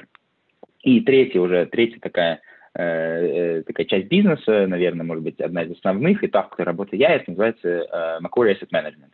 То есть это по себе объединяет, естественно, разные фонды, как private, так и, в общем-то, publicly traded. То есть у нас есть бизнес publicly traded фондов, каких-то инвестиционных трастов. Вот, он немножко больше в Америке. Да, надо важно сказать, что сама компания австралийская, вот, но при этом это не значит, что все происходит в Австралии. А, то есть, например, в Австралии там действительно есть какая-то активность, а, ну и еще там главное отличие, в Австралии есть именно банк такой, который, э, как consumer banking, то есть который карточки выдает. Э, такого нигде больше, кроме Австралии, нету. Вот. Но, в общем-то, сам бизнес, он достаточно э, интернациональный, и в, каждом, в каждой части мира, как, в каждой части света какой-то как, какой бизнес чуть лучше развит, чем другой. То есть, например, commodity трейдинг, он намного больше где-то в Америке, вот там, а, так как бы э, advisory, investment banking и так далее, может быть, где-то вот в Европе. А, действительно, asset management в Европе наши как бы headquarters считаются. Вот. Хотя в Америке тоже отличный бизнес, и у нас и, и в Азии хороший есть presence. Но Получается, что говорю, в разных частях света люди чуть лучше делают какую-то одну часть бизнеса. Вот. И, естественно, а, вот, например, publicly traded какие-то фонды, они больше развиты в Америке. А в России, извините, в Англии, не в России, в России у нас пока что операций э, нету, а, но в, соответственно, в Англии, в Европе а, больше всего именно развит asset management и именно, именно private equity asset management. Вот, соответственно, это другой, это division, в котором уже работаю я, это называется Macquarie Infrastructure and Real Assets. А это как раз и есть такой вот, э, наверное, э, division, который объединяет под себя много э, разных инфраструктурных э, фондов. Э, вот. В принципе, в плане там цифр э, примерно 140 миллиардов у нас долларов assets under management, я имею в виду американских, это в нашей компании это важно, что они не австралийские, а американские, потому что австралийский примерно, по-моему, половина американского. Вот. А, примерно 140 миллиардов, работает у нас в отделе примерно 900 человек по всему миру, вот. То есть во всей компании Macquarie примерно 15 тысяч, у нас, представляете, получается тысяча. Из которых в Европе, наверное, вот со мной на этаже ну, человек 200, 250. Очень быстро растет, потому что когда я был стажером, было там 100, 150, а сейчас уже так они набрали человек 50-70 буквально за полтора-два года. Вот. И также, наверное, как часть, соответственно, я говорю, про private equity, это вот где-то примерно 150 миллиардов. И у нас еще есть новый бизнес, который существует последние 4-5 лет, private debt business – то есть это, получается, инвестиции именно в долг инфраструктурных компаний, и там у нас примерно миллиардов, может быть, 8-10 тоже есть. То есть это такое general описание, чем, чем мы занимаемся. То есть, как видишь, бизнес, он очень разносторонний, а, но, как бы говорю, я вот именно работаю с asset менеджментом, э, естественно, наиболее, наиболее плотно. Если мы поговорим именно про твое направление, про uh-huh. и real assets, uh-huh. на твой взгляд, помимо бренда, да, известного, про который ты рассказал, в чем основные конкретные преимущества? Ведь вам, по сути, нужно, с одной стороны, привлекать деньги инвесторов, да, и убедить их вложиться именно в ваши фонды, а с другой стороны, mm-hmm. точно так же убедить потенциальные компании таргеты, что вы а, лучший покупатель для этих активов. То есть, на твой взгляд, в чем ваше преимущество? Ну, наверное, да, еще стоит сказать, что главное для, Мак, для Macquarie, особенно когда ты говоришь investment banking, asset management, э, трейдинг, это мы все, мы очень сильно специализируемся именно в инфраструктуре. То есть там банк, он очень пытается стать нишевым. И, наверное, это одно из главных отличий, главное преимущество, потому что в мире таких немного, и особенно э, таких же фондов такого же размера. То есть мы самый большой инфраструктурный фонд, и, наверное, Scale действительно помогает нам просто иметь больше коннекшенов в индустрии, он позволяет больше, наверное, денег тратить на какие-то вещи из разряда due diligence. Ну, понятно, что когда у тебя фонд маленький, и ты хочешь какую-то сделку совершить, то, наверное, ты, у тебя ресурс человеческий не такой, не такой, не такой большой, и ты просто будешь делать меньшее количество проверок и, и так далее, пока его, пока этот бизнес приобретаешь. Вот. А в то время как в Macquarie у нас очень много людей, и мы можем позволить, чтобы на одной сделке было 30-40 человек, там, начиная от местных юристов, заканчивая э, финансовыми аналитиками, и таким образом получается, что у нас намного более детальный подход к любому, получается, acquisition или selling, э, like selling process, ну и так далее, и это, это говорю, это далеко, далеко не везде такое есть. А, это раз. Потом, действительно, как ты правильно сказал, что поскольку мы такое большое известное имя, и мы действительно стараемся, мне кажется, очень большой акцент Macquarie делает не только на investment returns, а на, на то, как какой-то, знаешь, как, как, как поменяешь, как мы меняем мир, как мы в общем, слово вот то, что real assets, то, что это real impact, и вот, вот этот вот impact, то есть какое-то взаимодействие с комьюнити, с людьми, потому что мы достаточно, мы инвестируем в какие-то э, сервисы из разряда там водо, водо, водоснабжения, аэропорт, ну, то, чем все люди пользуются, и мы стараемся вот строить эту вот э, картинку историю о том, что как мы помогаем Э, популярных communities, и это, это очень привлекательно как для инвесторов, так и для как бы так и для тех таргет, те таргет companies, которые, э, которые мы покупаем. Плюс мы стараемся, у нас есть хорошие, опять же, экспертизы в разных абсолютно секторах. Опять за счет размера мы инвестировали уже и в разных странах, и, и, и, в, разные, и в разные типы инфраструктуры. И, конечно, имея такой хороший такой послужной список, намного проще, намного проще искать новые opportunities. И плюс очень большой фокус всегда, конечно, на, на том, если посмотреть на историю наших фондов, то все фонды перформали ровно так или лучше, чем от них ожидалось. Я имею в виду private equity, инфраструктурные фонды. Uh, и это тоже большой фокус. То есть мы стараемся быть uh, во, всем, что мы делаем, мы всегда стараемся деливировать именно тот outcome, который, который инвесторам нужен.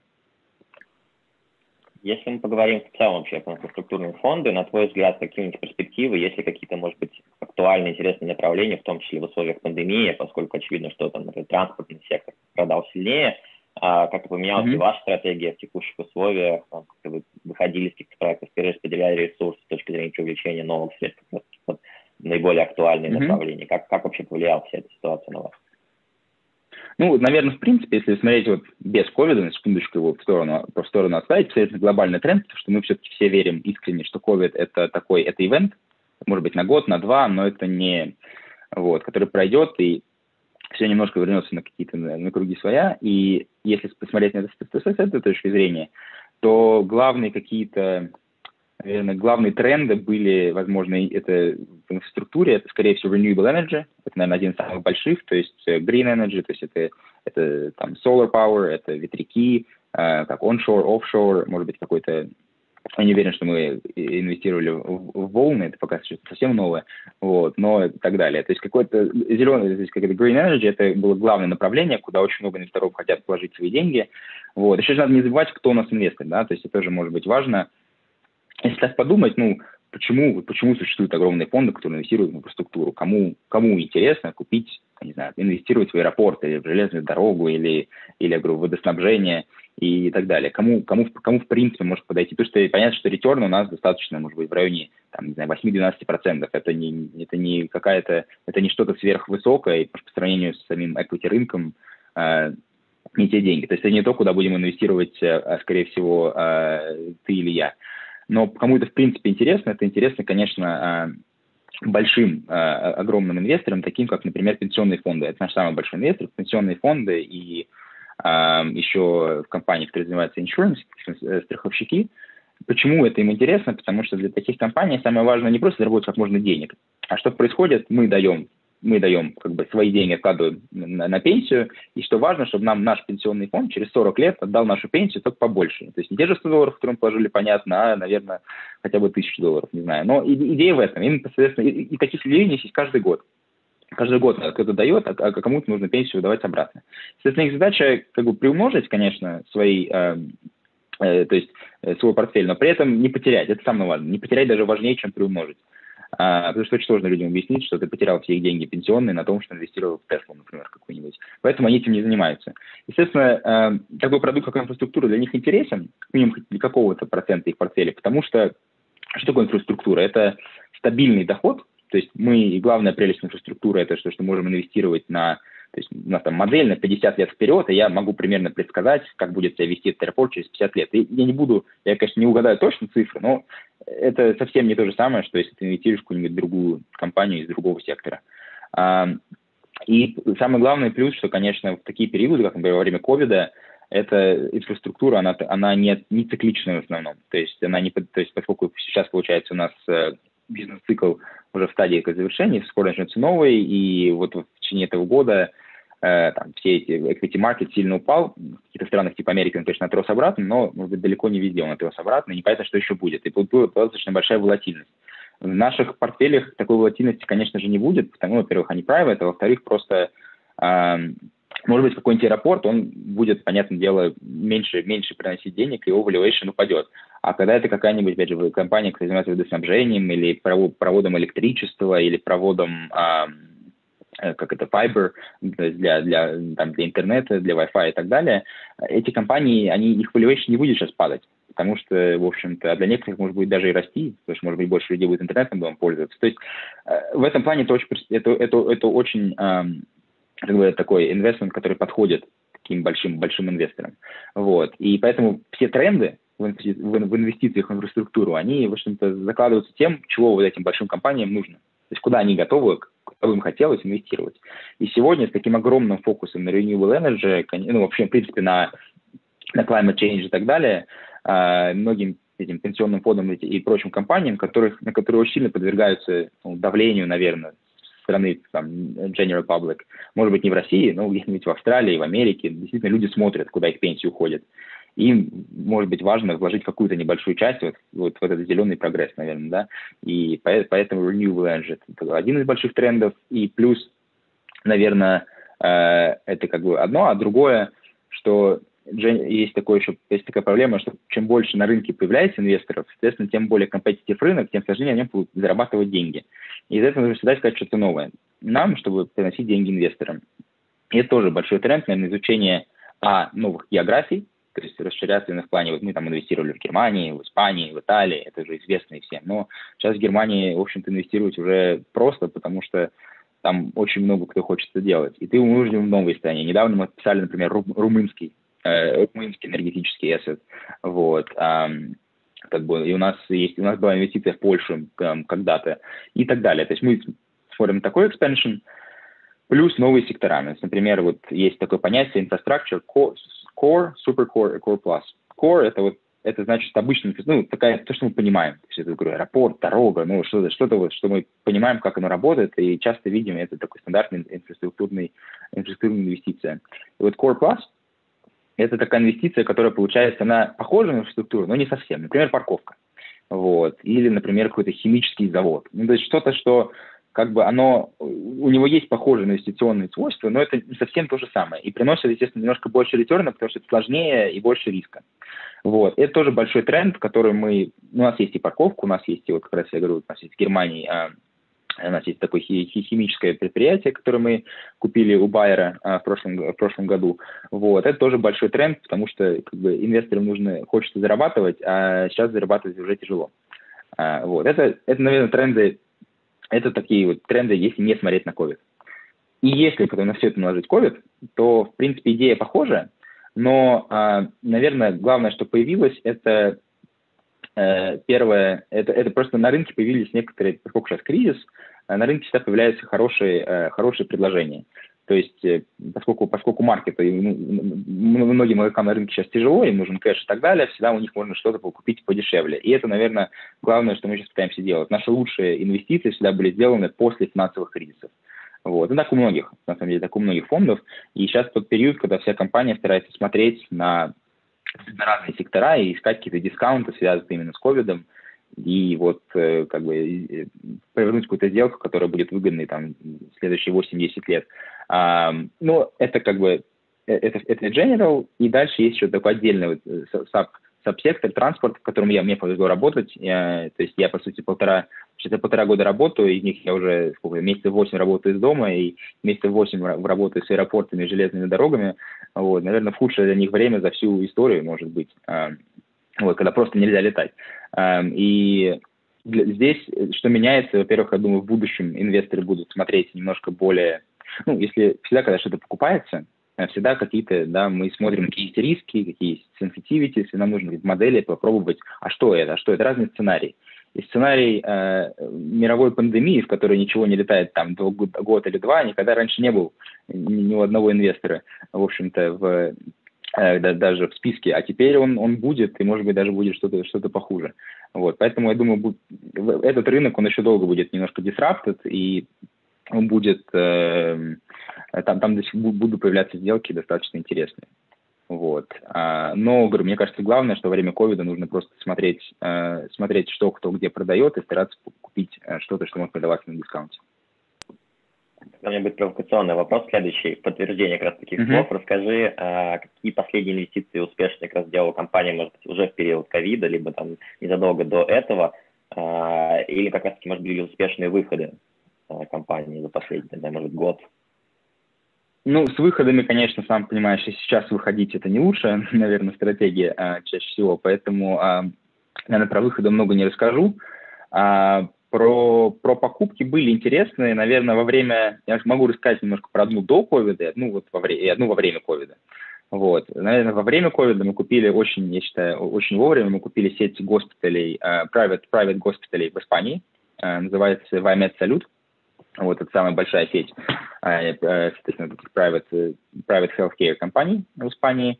И это очень интересная инвестиция. Первая наша инвестиция, в общем, в healthcare сектор. И во время, особенно сейчас, как бы, люди стали как-то более conscious об их здоровье, люди стали больше обращаться, плюс э, всякие такие структуры, плюс Понятное дело, что государственная система переполнена э, пациентами с ковидом, и, соответственно, чтобы какое-то э, снять давление с этой государственной системы, люди опять же идут, э, люди опять же идут в больше, э, соответственно, частную медицину. И, в общем, много, много потенциальных плюсов. И, э, наверное, э, это такой небольшая была, правда, инвестиция, буквально, буквально там, сотни или несколько сотен миллионов, но для нашего фонда это небольшая. То есть у нас там инвестиции, наверное, от полумиллиона, э, от, от, от, от полумиллиарда до миллиарда. Вот. Но всегда нужно, если когда инвестируешь в новый сектор, нужно прочувствовать и понять вообще, как оно работает, и это как раз пример. И пример также сделки была проведена полностью онлайн, то есть вся команда, все 30-40 человек, которые над этим работали, они работали из дома, из разных стран, и, конечно, это, это потрясающе сложно, э, потому что любая сделка всегда, мне кажется, главный ее плюс, это что у вас обычно, мы все сходимся, у нас есть такие deal, deal rooms такие э, на этажах, то есть это специальные комнаты, там, там где-то 15-20 э, мест с компьютерами, туда все заходят, и вот на протяжении нескольких месяцев все только оттуда и работают. Там повышенная секретность в этом месте всегда, чтобы никто не знал, что конкретно происходит, и у вас там, вы только там приходите, там едите, вы там, ну, то есть э, там э, такая атмосфера настоящего, ну, не хочу говорить праздника, но там всегда, всегда вот эта атмосфера работы, она никогда не прекращается, и это одно, наверное, из лучших чувств на сделке вот именно быть там, с ним, командой, видеть всех и быть вот, ну, вот, э, на одной цели сфокусированными. Конечно, все то же самое делать онлайн из своей комнаты, вот, сидя дома в пижаме, это не то же самое, но это интересный пример. А, ну, в общем, да, это получается сделка во время ковида. Точнее говорю, госпитали, мне кажется, вполне себе, можно сказать, э, тему этого года. А другая сделка до ковида тоже интересная, то, что это новое для нас, это была э, инвестиция в аэропорт Фарнборо, вот, Фарнборо – это аэропорт э, для частных самолетов э, под Лондоном. Вот, тоже, наверное, основной э, такой, основной порт для частных самолетов, в принципе, в Англии. Оттуда, то есть оттуда летают, оттуда летают всякие олигархи, футбольные клубы. Ну, достаточно, достаточно интересный бизнес. И выкупали тоже его у, у, у олигархов, что тоже было очень интересно. А, вот. В общем, бизнес, бизнес классный, бизнес новый. Это наш второй такой аэропорт. Один у нас похожий есть в, в Америке абсолютно отличается от любых других аэропортов, потому что если в то время как наши аэропорты, которые больше, ну, а, а, для, для обычных пассажиров, они, конечно, сейчас страдают там, из-за ограничений и так далее, в общем-то, богатые люди, они летают, у них свой самолет, их так сильно не волнует, они даже не нужно там особую маску носить и так далее. Поэтому абсолютно другой бизнес, абсолютно другие э, очень классно сыграл этот бизнес пока что, потому и никто не ожидал. Понятно, кому покупали в 2000, это было в 2019 году еще, э, где-то осенью, как раз когда я только пришел, а, никто даже не думал о том, что этот бизнес будет классно перформить, когда случится мировая пандемия. Вот, а, а так и вышло. Вот, оказывается, а, а, оказывается вот, как, какой дальновидный был наш директор вот, в то время. А, да, но, соответственно, тоже интересный бизнес, и а, он небольшой, мы, мы, мы его, в общем, мы владеем а, как раз полностью 100% а, акциями, что упрощает, конечно, работу. А, вот, и да, тоже такой, такой, такой мне кажется, хороший пример, и получается, что буквально, если мы сможем в следующие 10 лет его отлично развить, то, может быть, да, очень даже перспективный потом выход, но, но не скоро. Раз уж мы заговорили про transportation, сектор, который, как я понимаю, тебе ближе всего, давай а, продолжим эту дискуссию. В целом, как ты оценишь перспективы сектора, и, наверное, было бы интересно услышать твое мнение недавней такой нашумевшей сделки Диспак, вот британской компании Rival, да, с российскими корнями по какой-то при космической mm-hmm. оценке стоимости. Что ты думаешь об этой сделке? Это честная оценка, либо это какой-то пузырь, который назревает? Э, что ты об этом думаешь? Это хороший вопрос. Ну, наверное, наверное, просто, опять же, начну, немножко расскажу про то, как мы видим транспорт э, в мире, вот, и потом могу как раз про Arrival тоже немножко рассказать. Э, с точки зрения транспорта, все-таки мы, конечно, инвестируем в традиционные, а, обычно в традиционные транспортные assets. Это будут, опять же, в основном это порты, аэропорты, там, железные дороги и обычные дороги. Вот. Возможно, обычные дороги немножко реже сейчас, потому что на них тяжело получить хороший return, а, но аэропорт это наша, наша как бы, классика, можно сказать. У нас были, значит, у нас в истории, наверное, есть такие аэропорты, как Бристоль э, Великобритании, потом э, Брюссель получается, в Бельгии, Копенгаген, э, вот, и, конечно, это только это, там, одни из примеров. Сейчас у нас, соответственно, три аэропорта, которыми мы владеем, это Абердин, Глазго и Саутгемптон. Вот. Кстати, насчет выходов удачных... Слава богу, слава богу не Берлином, да? Да, да, это точно. Вот. И, конечно, эм, и, соответственно, в плане удачных выходов можно сказать, что мы вышли из Брюсселя и Копенгагена в 2018-2019 году. Можно сказать, что это очень вовремя. вот, э, потому что, конечно, это огромный аэропорт, и по его сейчас управлять не очень просто во время ковида.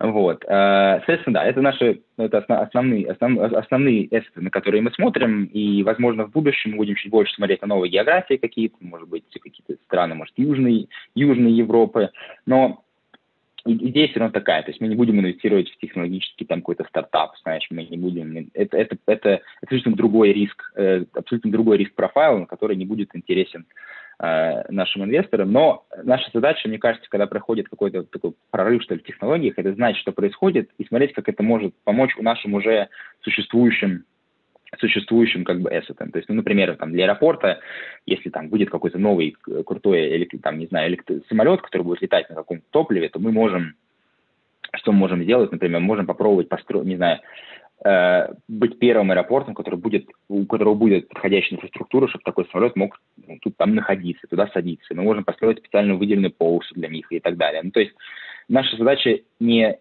тренд, ну, наша задача принимать тренд одними из первых и понимать, какой может улучшить существующие бизнесы. Вот, на, у нас нет задачи инвестировать в какой-то стартап и смотреть, вырастет он или нет. Это уже занимается, конечно, хэш-фонды или там VC и все прочее. Вот. А, поэтому да, и, конечно, будущее, говорю, будущее транспорта, мне кажется, в том, что люди будут намного более консервативно смотреть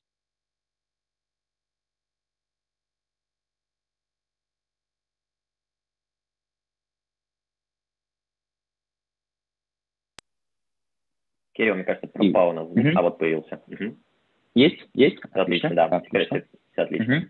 Угу. Да, да. Вот. А, как раз я говорю, что говорил о том, что, наверное, а, сейчас, несмотря на то, что мы уже находимся в этой пандемии полгода, почти уже, может быть, скоро будет почти год, а, люди до сих пор как точно не знают, когда и как восстановится авиа, а, авиасообщение между странами, и кто захочет летать, не захочет летать. Были ли мы с вами так созваниваться по Zoom до конца своих дней, или мы будем все-таки опять видеться вживую.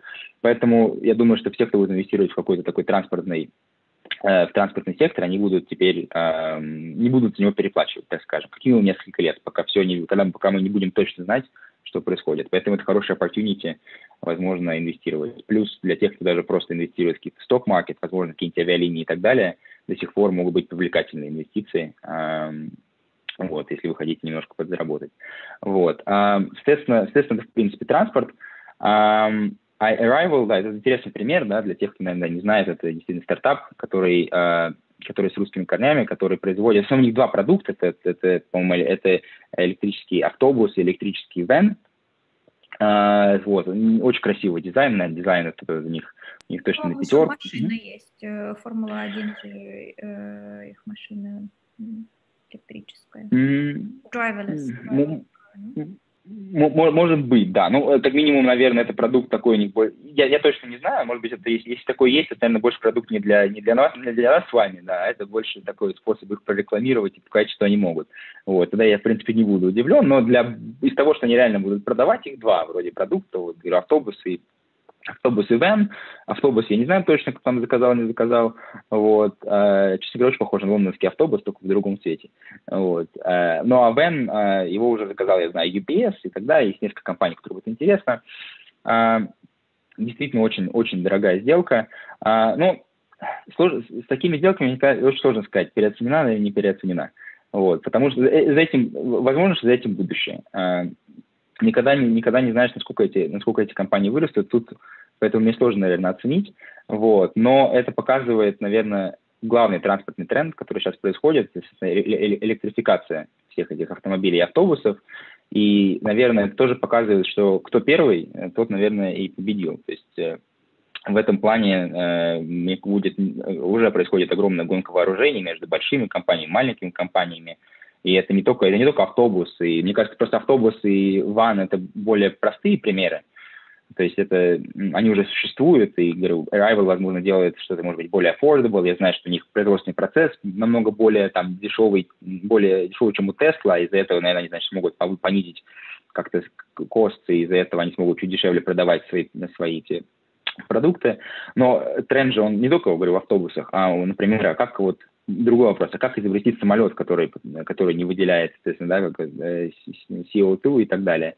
Что, что, что делать там? Потому что э, это, это действительно большой риск, и очень много э, групп, которые там, environmentalists и так далее, они протестуют против полетов и так далее, а люди летать-то хотят. Вот. И это другие интересные вопросы. Что там куча стартапов, которые изобретают какие-то средства передвижения, которые уже, уже летают только на электричестве и так далее. И вот главная идея, что, мне кажется, будет все больше и больше, и те, кто первые в этом что-то разработают, те, кто первые в это инвестируют, они могут, э, в общем-то, серьезно э, выиграть, выиграть достаточно большую такую инвестиционную войну, я бы сказал. И это действительно интересно для нас, и говорю, для, как для, опять же, инфраструктурного инвестора, если появились самолеты, которые летают, ну, следующий, наверное, самолет будет, скорее всего, первый прорыв будет, этот самолет, который будет летать на водороде, вот, то есть hydrogen, и потом а, будет уже самолет, ну, потом когда-то, наверное, появится электрический. Говорю, я просто, я, я не инженер, и вот, я, поэтому мне сложно, но а, если бы, чем, чем, чем более зеленым есть бизнес аэропортов, тем проще надо в него инвестировать, потому что, конечно, иначе с одной стороны, ты инвестируешь в бизнес, с другой стороны, понимаешь, что бизнес приносит немалую долю, а, опять же, а, приносит немало а, к climate change и всему прочему. Вот, так что да. Да, будем следить, у кого динамика акции будет лучше, у Теслы или у Arrival в ближайшее время. Кирилл, давай перейдем к следующему блоку вопросов, которые, наверное, часто волнуют слушателей как раз-таки uh-huh. наших мероприятий. Касательно твоей работы в Private Equity, чем вообще ты столкнулся с какими сложностями на начальном этапе, а, как ты их решал, с какими сложностями, может быть, до сих пор сталкиваешься, да, и как все эти проблемы удается решать? Да, слушай, эм, конечно, работа, я, честно говоря, не всегда понимал, чем, как, в чем заключается конкретная работа до private equity, точнее, в private equity до того, как я туда попал. Мне кажется, в принципе, такой вот э, у многих студентов такое происходит, что я говорю, как, как мы вначале говорили, что картинка показывает одно, а работа немножко о другом. А, и нужно время, э, нужно какое-то время, чтобы понять. Вот. А, вначале, наверное, главные, а, вначале, наверное, главные трудности были в том, чтобы понять, что конкретно ожидается, Потому что проблема private equity бизнеса по сравнению с, э, с какими-то, может быть, другими индустриями, что все, все, что ты делаешь, каким-то образом влияет на returns и, в конце концов, э, на, на деньги, которые зарабатывает, э, зарабатывает инвестор. Вот. Ну, может быть, это не так не так же directly, как какой-нибудь market division, где у тебя просто весь вся твоя работа – это цифры, и ты конкретно видишь, что сегодня в плюсе на тысячу или в минусе на две, но здесь это, это как раз имеет более долгосрочный эффект. То есть если ты там, э, то есть то, что ты, например, очень много моей работы заключается в valuation, что если я что-то сделаю не так, то это же не просто не так, а это можно 100 миллионов там value потерять. Это достаточно большие деньги. Вот. И поэтому, конечно, в начале, когда ты приходишь, эм, люди неохотно дают новую работу, и очень часто проверяет тебя, что ли, на, на как это, на, на, на того, какой ты вообще человек. Ну, мне повезло, у меня была стажировка, поэтому люди хотя бы уже знали, что человек я неплохой, вот, но о моей работе все равно еще не видели. И тут, конечно, этот полгода, наверное, такой стартап-период, когда ты сидишь и хочется работать, а вроде не дают, и не знаю, и ты не уверен. Тебе не дают, потому что тебе не доверяют, не дают, потому что ты плохо работаешь. Ну, ты не знаешь этого. То есть эти ожидания немножко всегда сложно. И так, я, насколько я понимаю, не только у нас в институтном фонде в начале, потому что все-таки, я говорю, наверное, еще в private equity, в принципе, немного берут джуниоров. Почему все сложно попасть? Потому что очень много синеров и очень мало джуниоров. И, и из-за этого как бы э, э, работа, работа нам тоже прилетает далеко не сразу. Эти полгода были тяжелые, я не понимал и всегда думал о том, что же происходит, что же происходит. Вот. А сейчас, наверное, у меня такой проблемы больше нету. проблема, проблема в том, что работы не хватает. Она исчезла примерно после первого года работы. Вот. И, наверное, проблема обратная, что иногда работы слишком много. Но, но а, наверное, изначально я всегда думал, как же начать, а что я могу сделать, а как бы как мне научиться. И и э, процесс учебы постоянный, конечно. Каждый раз, когда я думаю, что я научился чему-то, всегда есть тысяча других вещей, которые я не знаю. Как, в принципе, в математике. Тут, тут, тут, тут процесс пока что э, не замедляется совсем. Но самое главное, что э, самое, наверное, обидное, что проработав полтора года, мне кажется, что я уже стал экспертом в каких-то вещах. Говорю, наверное, главное вот моделирование, Excel, что я занимаюсь много, я начал понимать и могу уже как-то достаточно осознанно делать какие-то задачи, там что-то придумывать. И только до этого добился, я понимаю, что теперь моя задача круто, что всему этому научился, но теперь нужно учиться кучу всему, всему остальному. А это нужно оставлять, потому что через год, через, там, возможно, я свою модель отдам кому-то новому аналитику, а я уже буду там associate или менеджер, и я уже буду делать что-то другое. И вот этот вот, естественно, сейчас у меня вопрос, э, а, как, а как дальше? То есть все, что я учился вначале, это делай то, что мне говорят. Как, в общем, в любом фонде и, наверное, в инвестмент банкинге тебе так и будет. Вначале ты ты не, не то, что много фантазии. Тебе сказали сделать, ты сделал. А год-два, и уже люди доверяют тебе ответственно сделать что-то самому. Вопрос, а что ты делаешь? а, а, а что? А как? То есть это, это, это такой очень быстрый шаг в новый мир. Это как, как в, уни в университете. Я с Лизой вначале рассказывала, что вот есть первый год университет, когда вроде все просто, а есть второй, когда нереальный прыжок, и, и, и предметы вдруг сложные. и, и, их больше, и как-то и они, и они сложнее, и, и, и так далее. Тут то же самое с работой. Вдруг во втором году оказывается, что вау, так, то есть так можно, то есть оказывается здесь такое происходит. А, и в этом плане, конечно, это, наверное, мой главный челлендж в данный момент, каким образом мне вырасти из просто аналитика, который хорошо разбирается в цифрах и там классно, не знаю, презентует презентации, в кого-то, кто может уже как-то больше помогать э, бизнесу. Э, вот, и об этом, об этом я тоже совсем часто задумываюсь.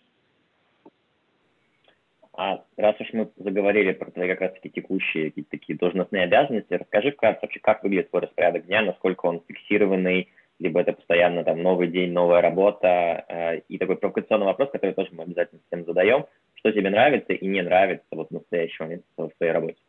Можно еще дополнение да. до COVID угу. и после COVID?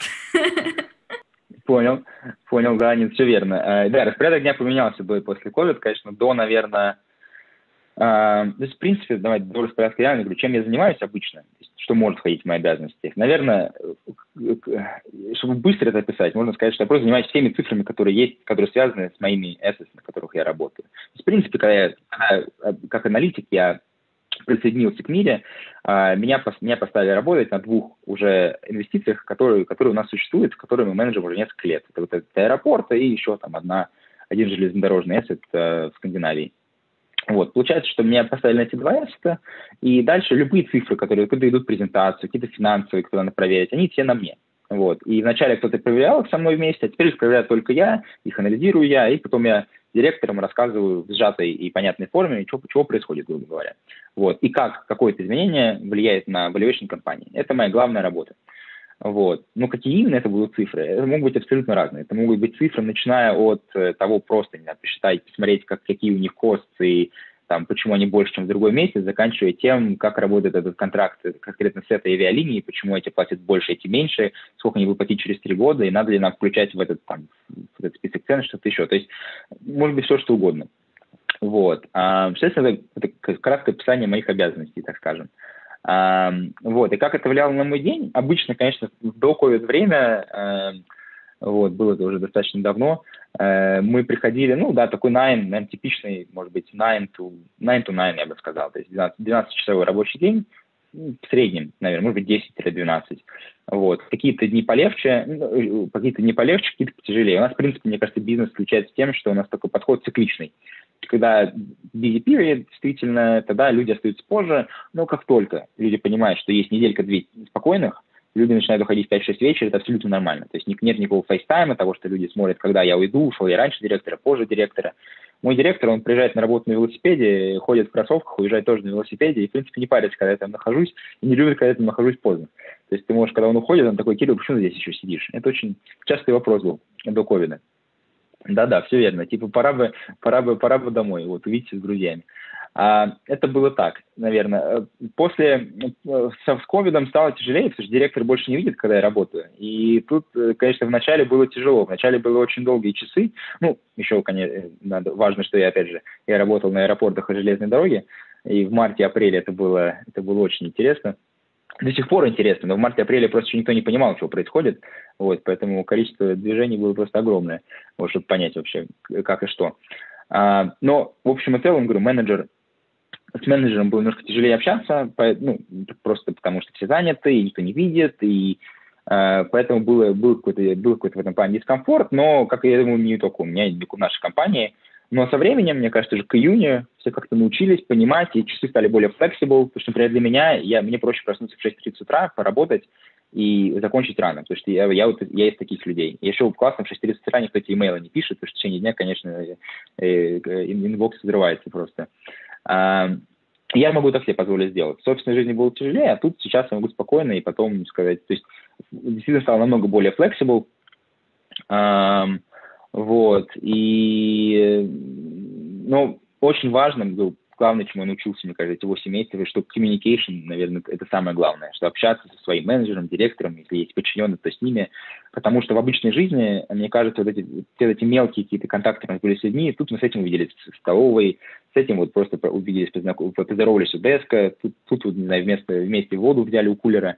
И вот эти вот мелкие взаимодействия, они позволяли нам оставаться такими людьми в офисе и понимать, что у кого и где происходит. Когда они исчезают, то, конечно, люди становятся изолированные, и очень важно не быть изолированным, чтобы люди знали. Когда, когда, когда тебе тяжело, нужно говорить, что тяжело. Когда просто, надо говорить, что просто. И раньше нам получалось само, а теперь это, это нужно как-то proactively эм, э, этим заниматься, что, конечно, в новинку.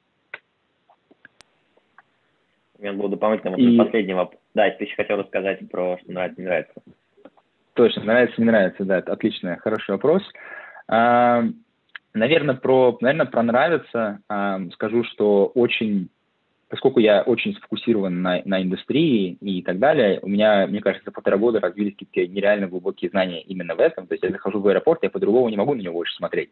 Я сразу смотрю, так, а где находится этот free, а почему есть такой неэффективный проход на типа этой охране, а кто вообще так этот ресторан поставил? Ну, то есть ты думаешь, ну, ну и так далее. То есть ты смотришь, а какая там полоса, ну, ты, ты, ты начинаешь знать ты уже, ты уже думаешь, сколько пассажиров, сравниваешь со своим. Ну, это, это очень интересно. Это, в этом что-то такое есть и там начинаешь понимать, как, как все работает. В этом плане, конечно, э, работа, работа потрясающая. Вот. Плюс э, мне кажется, что мне очень, мне очень важно, чтобы моя работа при, э, приносила какую-то пользу или какое-то влияние на мир. Вот. И как бы учитывая, что я работаю как, таким, как, постоянно с настоящими людьми, с аэропортами и так далее, я вижу, как то, что мы делаем, оно потихонечку переходит э, в какой-то такой реальный output. И действительно, это тоже, мне кажется, вторая самая важная часть моей работы. Но из того, что не нравится, вот, ну, может быть, это, это, это знаешь, как на работе. Никто не скажет тебе твой negative feedback. Это будет feedback to improve. Типа, знаешь, что бы, что бы можно было улучшить в моей работе, вот, чтобы она стала еще более, еще, еще, еще лучше. Вот. И если смотреть на это с точки зрения, то, наверное, опять же, вернусь к тому, что очень большой фокус на чем-то одном. То есть, если посмотреть моих друзей, других друзей в финансах и investment banking, у людей обычно за первый, за первый год-два накапливается уже 10, 15, там, 20 сделок, они побывали то, увидели это, пообщались с теми, у них, конечно, были, может, более жесткие часы работы, но как бы в любом случае это какой-то обзор. И ты вот эти первые 2-3 года, тебе важно посмотреть, потому что кто знает, я, может быть, не буду инфраструктурным инвестором до конца своих дней, но чтобы это понять, нужно посмотреть. А у нас, конечно, с этим есть небольшие сложности, потому что я, например, вот первые полтора года работаю на аэропорты и железной дороге, и вот я буду на них работать, пока мы их не продадим. А это может быть, типа, там, через 5-7 лет. А главное, что ты можешь, если, а если я еще поучаствую в каком-нибудь деле, типа, купить что-то, ну, купим, допустим, новый аэропорт, и я буду там, не знаю, отвечать за что-то, я могу над ним работать тоже следующие 10 лет. Ну, то есть это немножко, в этом плане, конечно, э, широта знания, она немножко Э, не такая, как в других местах. И э, нужно быть всегда очень conscious, и нужно всегда общаться с менеджером и говорить, слушайте, это все очень интересно, но я хочу попробовать что-то новое. И сейчас компания стала более, мне кажется, понимать такие, лучше понимать такие запросы, но все равно э, есть, есть такой момент, что можно застрять на чем-то одном э, и, и, и как это, не, не понимать, что еще происходит. Я, кстати, задумался после твоих слов, действительно, потому что у нас компания называется Areas of Development, поэтому надо, похоже, менять вопросы и спрашивать не то, что не нравится, а какие есть Areas of Development в твоей работе. А, Кирилл, у меня, наверное, последний вопрос, который будет касаться непосредственно твоего профессионального опыта в Макваре. А, ты, мне кажется, уже как раз таки описал сделку, которая тебя там, увлекла больше всего в период ковида, как ситуация с транспортными активами. А может быть, такой самый запоминающий момент, который был на этих сделках, э, я понимаю, что были сложные моменты, были, наверное, приятные моменты на сделке, вот э, какие-то такие эмоции, которые у тебя запомнились, которыми ты хотел поделиться?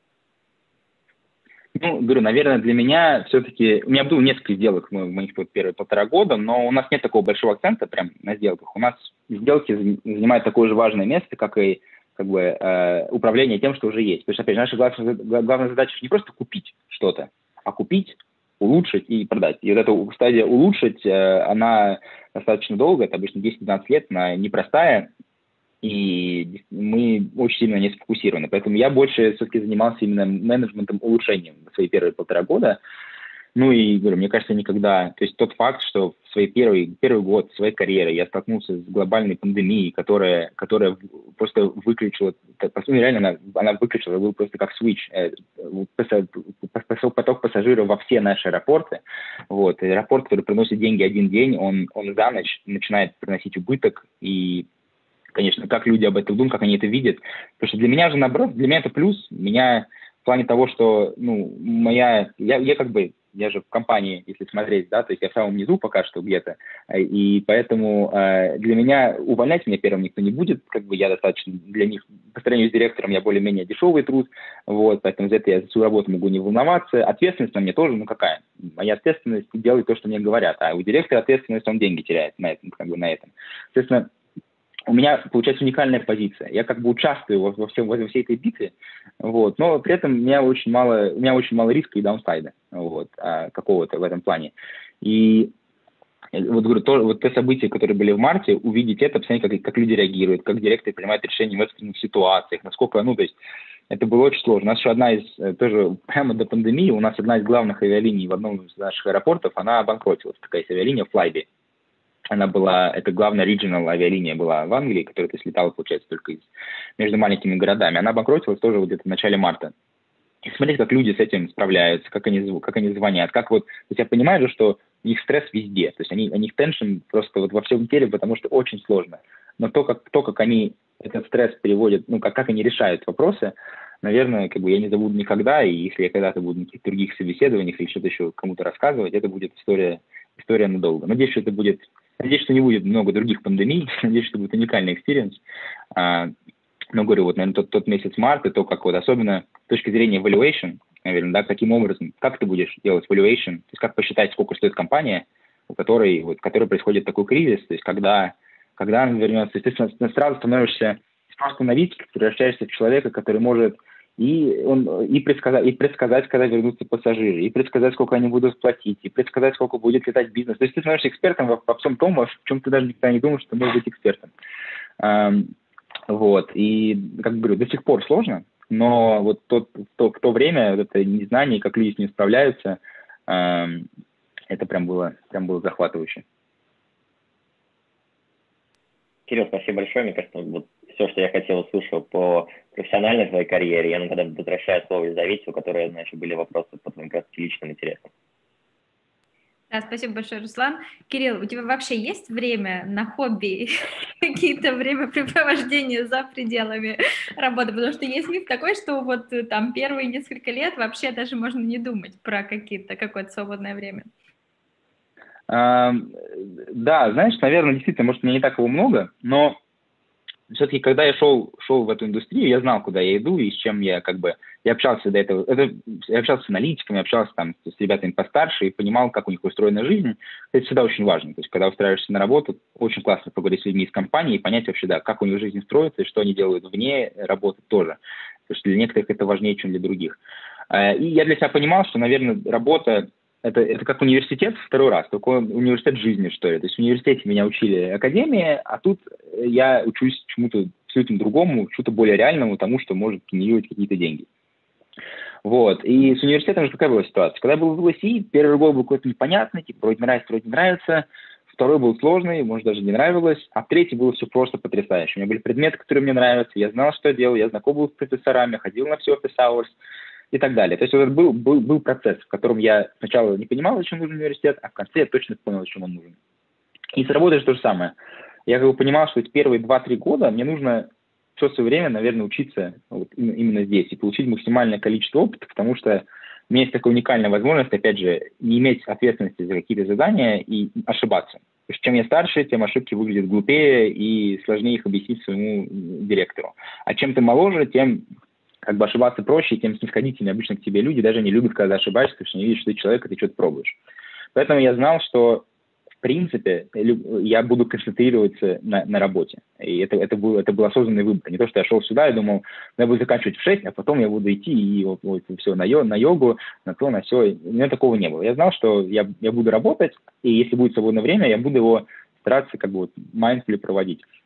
Это был очень большой челлендж, на самом деле. Мне кажется, первые полгода, потому что шок происходит. Ну, я иду из университета, я иду в рабочую индустрию, где все какие-то серьезные, где все все время что-то делать, где работа никогда не заканчивается. И этот шок обычно означает, что когда появляется свободное время, как его провести, ты не знаешь. Ну, потому что хочется просто вдохнуть. хочется не, не, делать, не делать ничего, а время-то летит, и ты так уже вроде прошло полгода, ты уже поработал, а ты так думаешь, а что я сделал, кроме работы? Ну вот ничего. И тогда и вот ты начинаешь понимать, и вот, мне кажется, уже второй год на работе мне начал, я стал намного быть более осознанным то есть проводить свое время. То есть я начал планировать и начал видеть, окей, вот есть такие два выходных. Первый, не хочу себя перегружать. То есть тоже другой, обратная сторона медали, это когда люди пытаются, они поработали неделю, а дальше 10 дел на выходные, там, то, все, 5 10 но потом уже они, они очень уставшие, приходят обратно на рабочую неделю. Нужен баланс.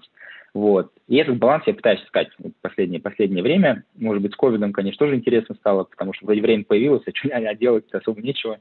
Вот. Но да, в общем, если ответить вкратце, то свободное время находится. Иногда больше, иногда меньше. Вот. И дальше стараюсь приоритизировать, потому что, мне кажется, есть какие-то такие есть минимальные задачи, которые надо выполнить там.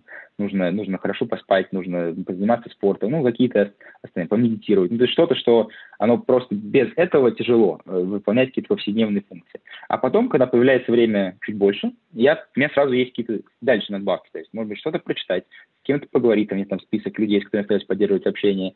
Вот, потом, например, вот этот курс, быть, посмотреть на курсере, или, ну и так далее. То есть, чем больше времени, тем больше я позволяю. Потом, busy period, слово, слово сложно, я опять ухожу к, к минимуму. Я такой, окей, все, хорошо, теперь можем только Пирамида заниматься спортом. У тебя такая четкая очень, да? Все, все верно, все верно, все верно, да. И, конечно, да, в этом, в этом плане, наверное, как-то вот, как, как-то так это все, как, как это все работает. Супер, отлично. Эм, по поводу тоже вот поддерживания, выделения времени на поддерживание отношений с другими людьми. Это очень круто, потому что сейчас в онлайн-формате, мне кажется, это еще сложнее делать, и все очень бизи, и э, это круто, что ты прям выделяешь на это время. Очень классно. Слушай, последний вопрос от меня. Эм, это давай прям какой-нибудь супер важный совет молодым ребятам, которые хотят строить карьеру в финансах, эм, может быть, в Англии или не только в Англии вообще, там зависит от того, насколько у тебя country specific будет э, совет. А, ну, здесь, наверное, я скажу, вот говорю, я начинал с этой мысли, что всем, ну, не, главное, что я сейчас выучил, что soft skills рулят, что вот есть, понятно, что есть soft skills, есть hard skills, но очень сложно пробиться далеко, будучи, умея только какие-то hard skills из разряда, там, Excel, финанс, финансы, экономика, что-то такое. То какой-то человек в этой индустрии э, очень важен. Дальше есть пару quotes от моих разных директоров. Вот, там один был quote, что 50% э, значит, из того, что важно, 50% это работа, которую ты делаешь, а другие 50% это работа, которую ты говоришь, что делаешь. Вот, поэтому это, это первое, что я помню, запомнил, это было. А второй интересный был тоже квоут. Мне мой директор рассказывал про то, что когда люди приходят в финансы, э, бывает несколько типов людей. Бывают люди, которые отличные э, problem то есть они от, отлично им дают проблемку, они как-то решили, покрутили и дали ответ. Ой, очень классные ребята. А есть ребята, которые очень хорошо говорят, хорошие коммуникаторы. То есть они могут, э, могут идею это те, те люди, которые могут э, просто что-то почитать, какую-то быструю статью, потом написать очень классный email менеджеру, описав все очень, очень просто и понятно. И с такими людьми отлично общаться. Их приглашают какие-то там, приглашают на какие-то обеды, ужины и так далее. Ну, то есть люди, у которых вот есть какой-то такой дар. И очень много людей, которые начинают работать в финансах, они концентрируются либо на одном, либо на другом. То есть они вот либо прям все, всю свою энергию, вот всю свою энергию куда-то вкладывают в problem solving и забывают что очень важно объяснить свой результат, что ты получил. Потому что очень круто, когда ты сделал модель, которая посчитала, что аэропорт стоит, не знаю, 100 миллионов. Но менеджер это не делал, эту модель, ему надо как-то объяснить. А есть другие люди, которые, они очень, очень концентрируются на том, что наладить социальный круг на работе и так далее, но они не могут потом что-то посчитать и объяснить. И вот те люди, которые могут и то, и другое, те, которые и коммуникейторы, и проблем solver, возможно, не идеальный коммуникейтор, не идеальный проблем solver, но где-то посередине, они добиваются намного больше и, и проходят намного дальше и быстрее. Э, потому что э, важно, наверное, оба скилла. Надеюсь, что это не только для финансов, в принципе, важен свет. В принципе, по жизни надо уметь и говорить с людьми, и делать работу. Но в финансах особенно. Не надо, не надо никогда быть просто, просто счетоводной машинкой. Нужно, нужно уметь тоже как-то доносить свои идеи. Ты знаешь, я скажу это для всех индустрий. Тоже часто бывают ребята в IT, технологиях, которые думают, что надо просто кодить или там что-то делать техническое, но при этом дальше продвигаются по карьере, когда становятся менеджерами, директорами, это люди как раз с коммуникационными навыками, с leadership навыками, со всеми этими soft skill-ами, потому что можно оставаться на уровне техническом, да, но если говорить о дальнейшем развитии карьеры, то без soft skill-ов, к сожалению, каким бы крутым ты не был э, технарем, да, э, если так грубо сказать, то дальше никуда, никуда не пройдешь. Вот. Ну, есть обратная сторона, наоборот, у таких более гуманитарных профессий нужно нарабатывать технические навыки, потому что очень много ребят, которые там классные маркетологи, но при этом ничего не знают об аналитике, поэтому это вот такой двух, двухсторонний процесс. Я не знаю, Руслан, как с твоей стороны, мне кажется, просто какая-то кладезь знаний, нужно писать 10 статей на эту тему, выкладывать во всех ресурсах. Спасибо большое, Кирилл, мне было супер интересно пообщаться, э, и да, э, крутая у тебя карьера, классная, надеюсь, что будет продвигаться, как ты захочешь, э, пусть неожиданно какие-то повороты будут интересны у тебя, и э, да, ты в начале такого очень exciting пути и в такое очень непонятное время, поэтому тут даже прогнозировать что-то невозможно. Да, я большое спасибо. Мне кажется, отличная получилась беседа, и очень много инсайтов получили мы от тебя, Елизавета, и от Кирилла, тем более. Э, хочу, чтобы удалось собрать вас вместе и э, обсудить как раз все актуальные тематики. Я надеюсь, что на самом деле, как уже Изет сказал, очень много тем там, удалось обсудить. Еще хотелось бы больше покрыть в будущем, э, либо в очном формате, либо в таком же заочном формате мы это обязательно сделаем. Тем более, раз Маккорд теперь владеет Фармборо, то всегда можно сесть на самолет и прилететь в Москву. От себя, наверное, от команды школы финансов хотел вас еще раз тоже поблагодарить, что нашли сегодня время пообщаться. А, хорошего дня вам пожелать, учитывая, что в Лондоне день только начинается. А, ну и надеюсь, что всем слушателям тоже было интересно послушать нашу гостей сегодня. Спасибо. Да, большое спасибо.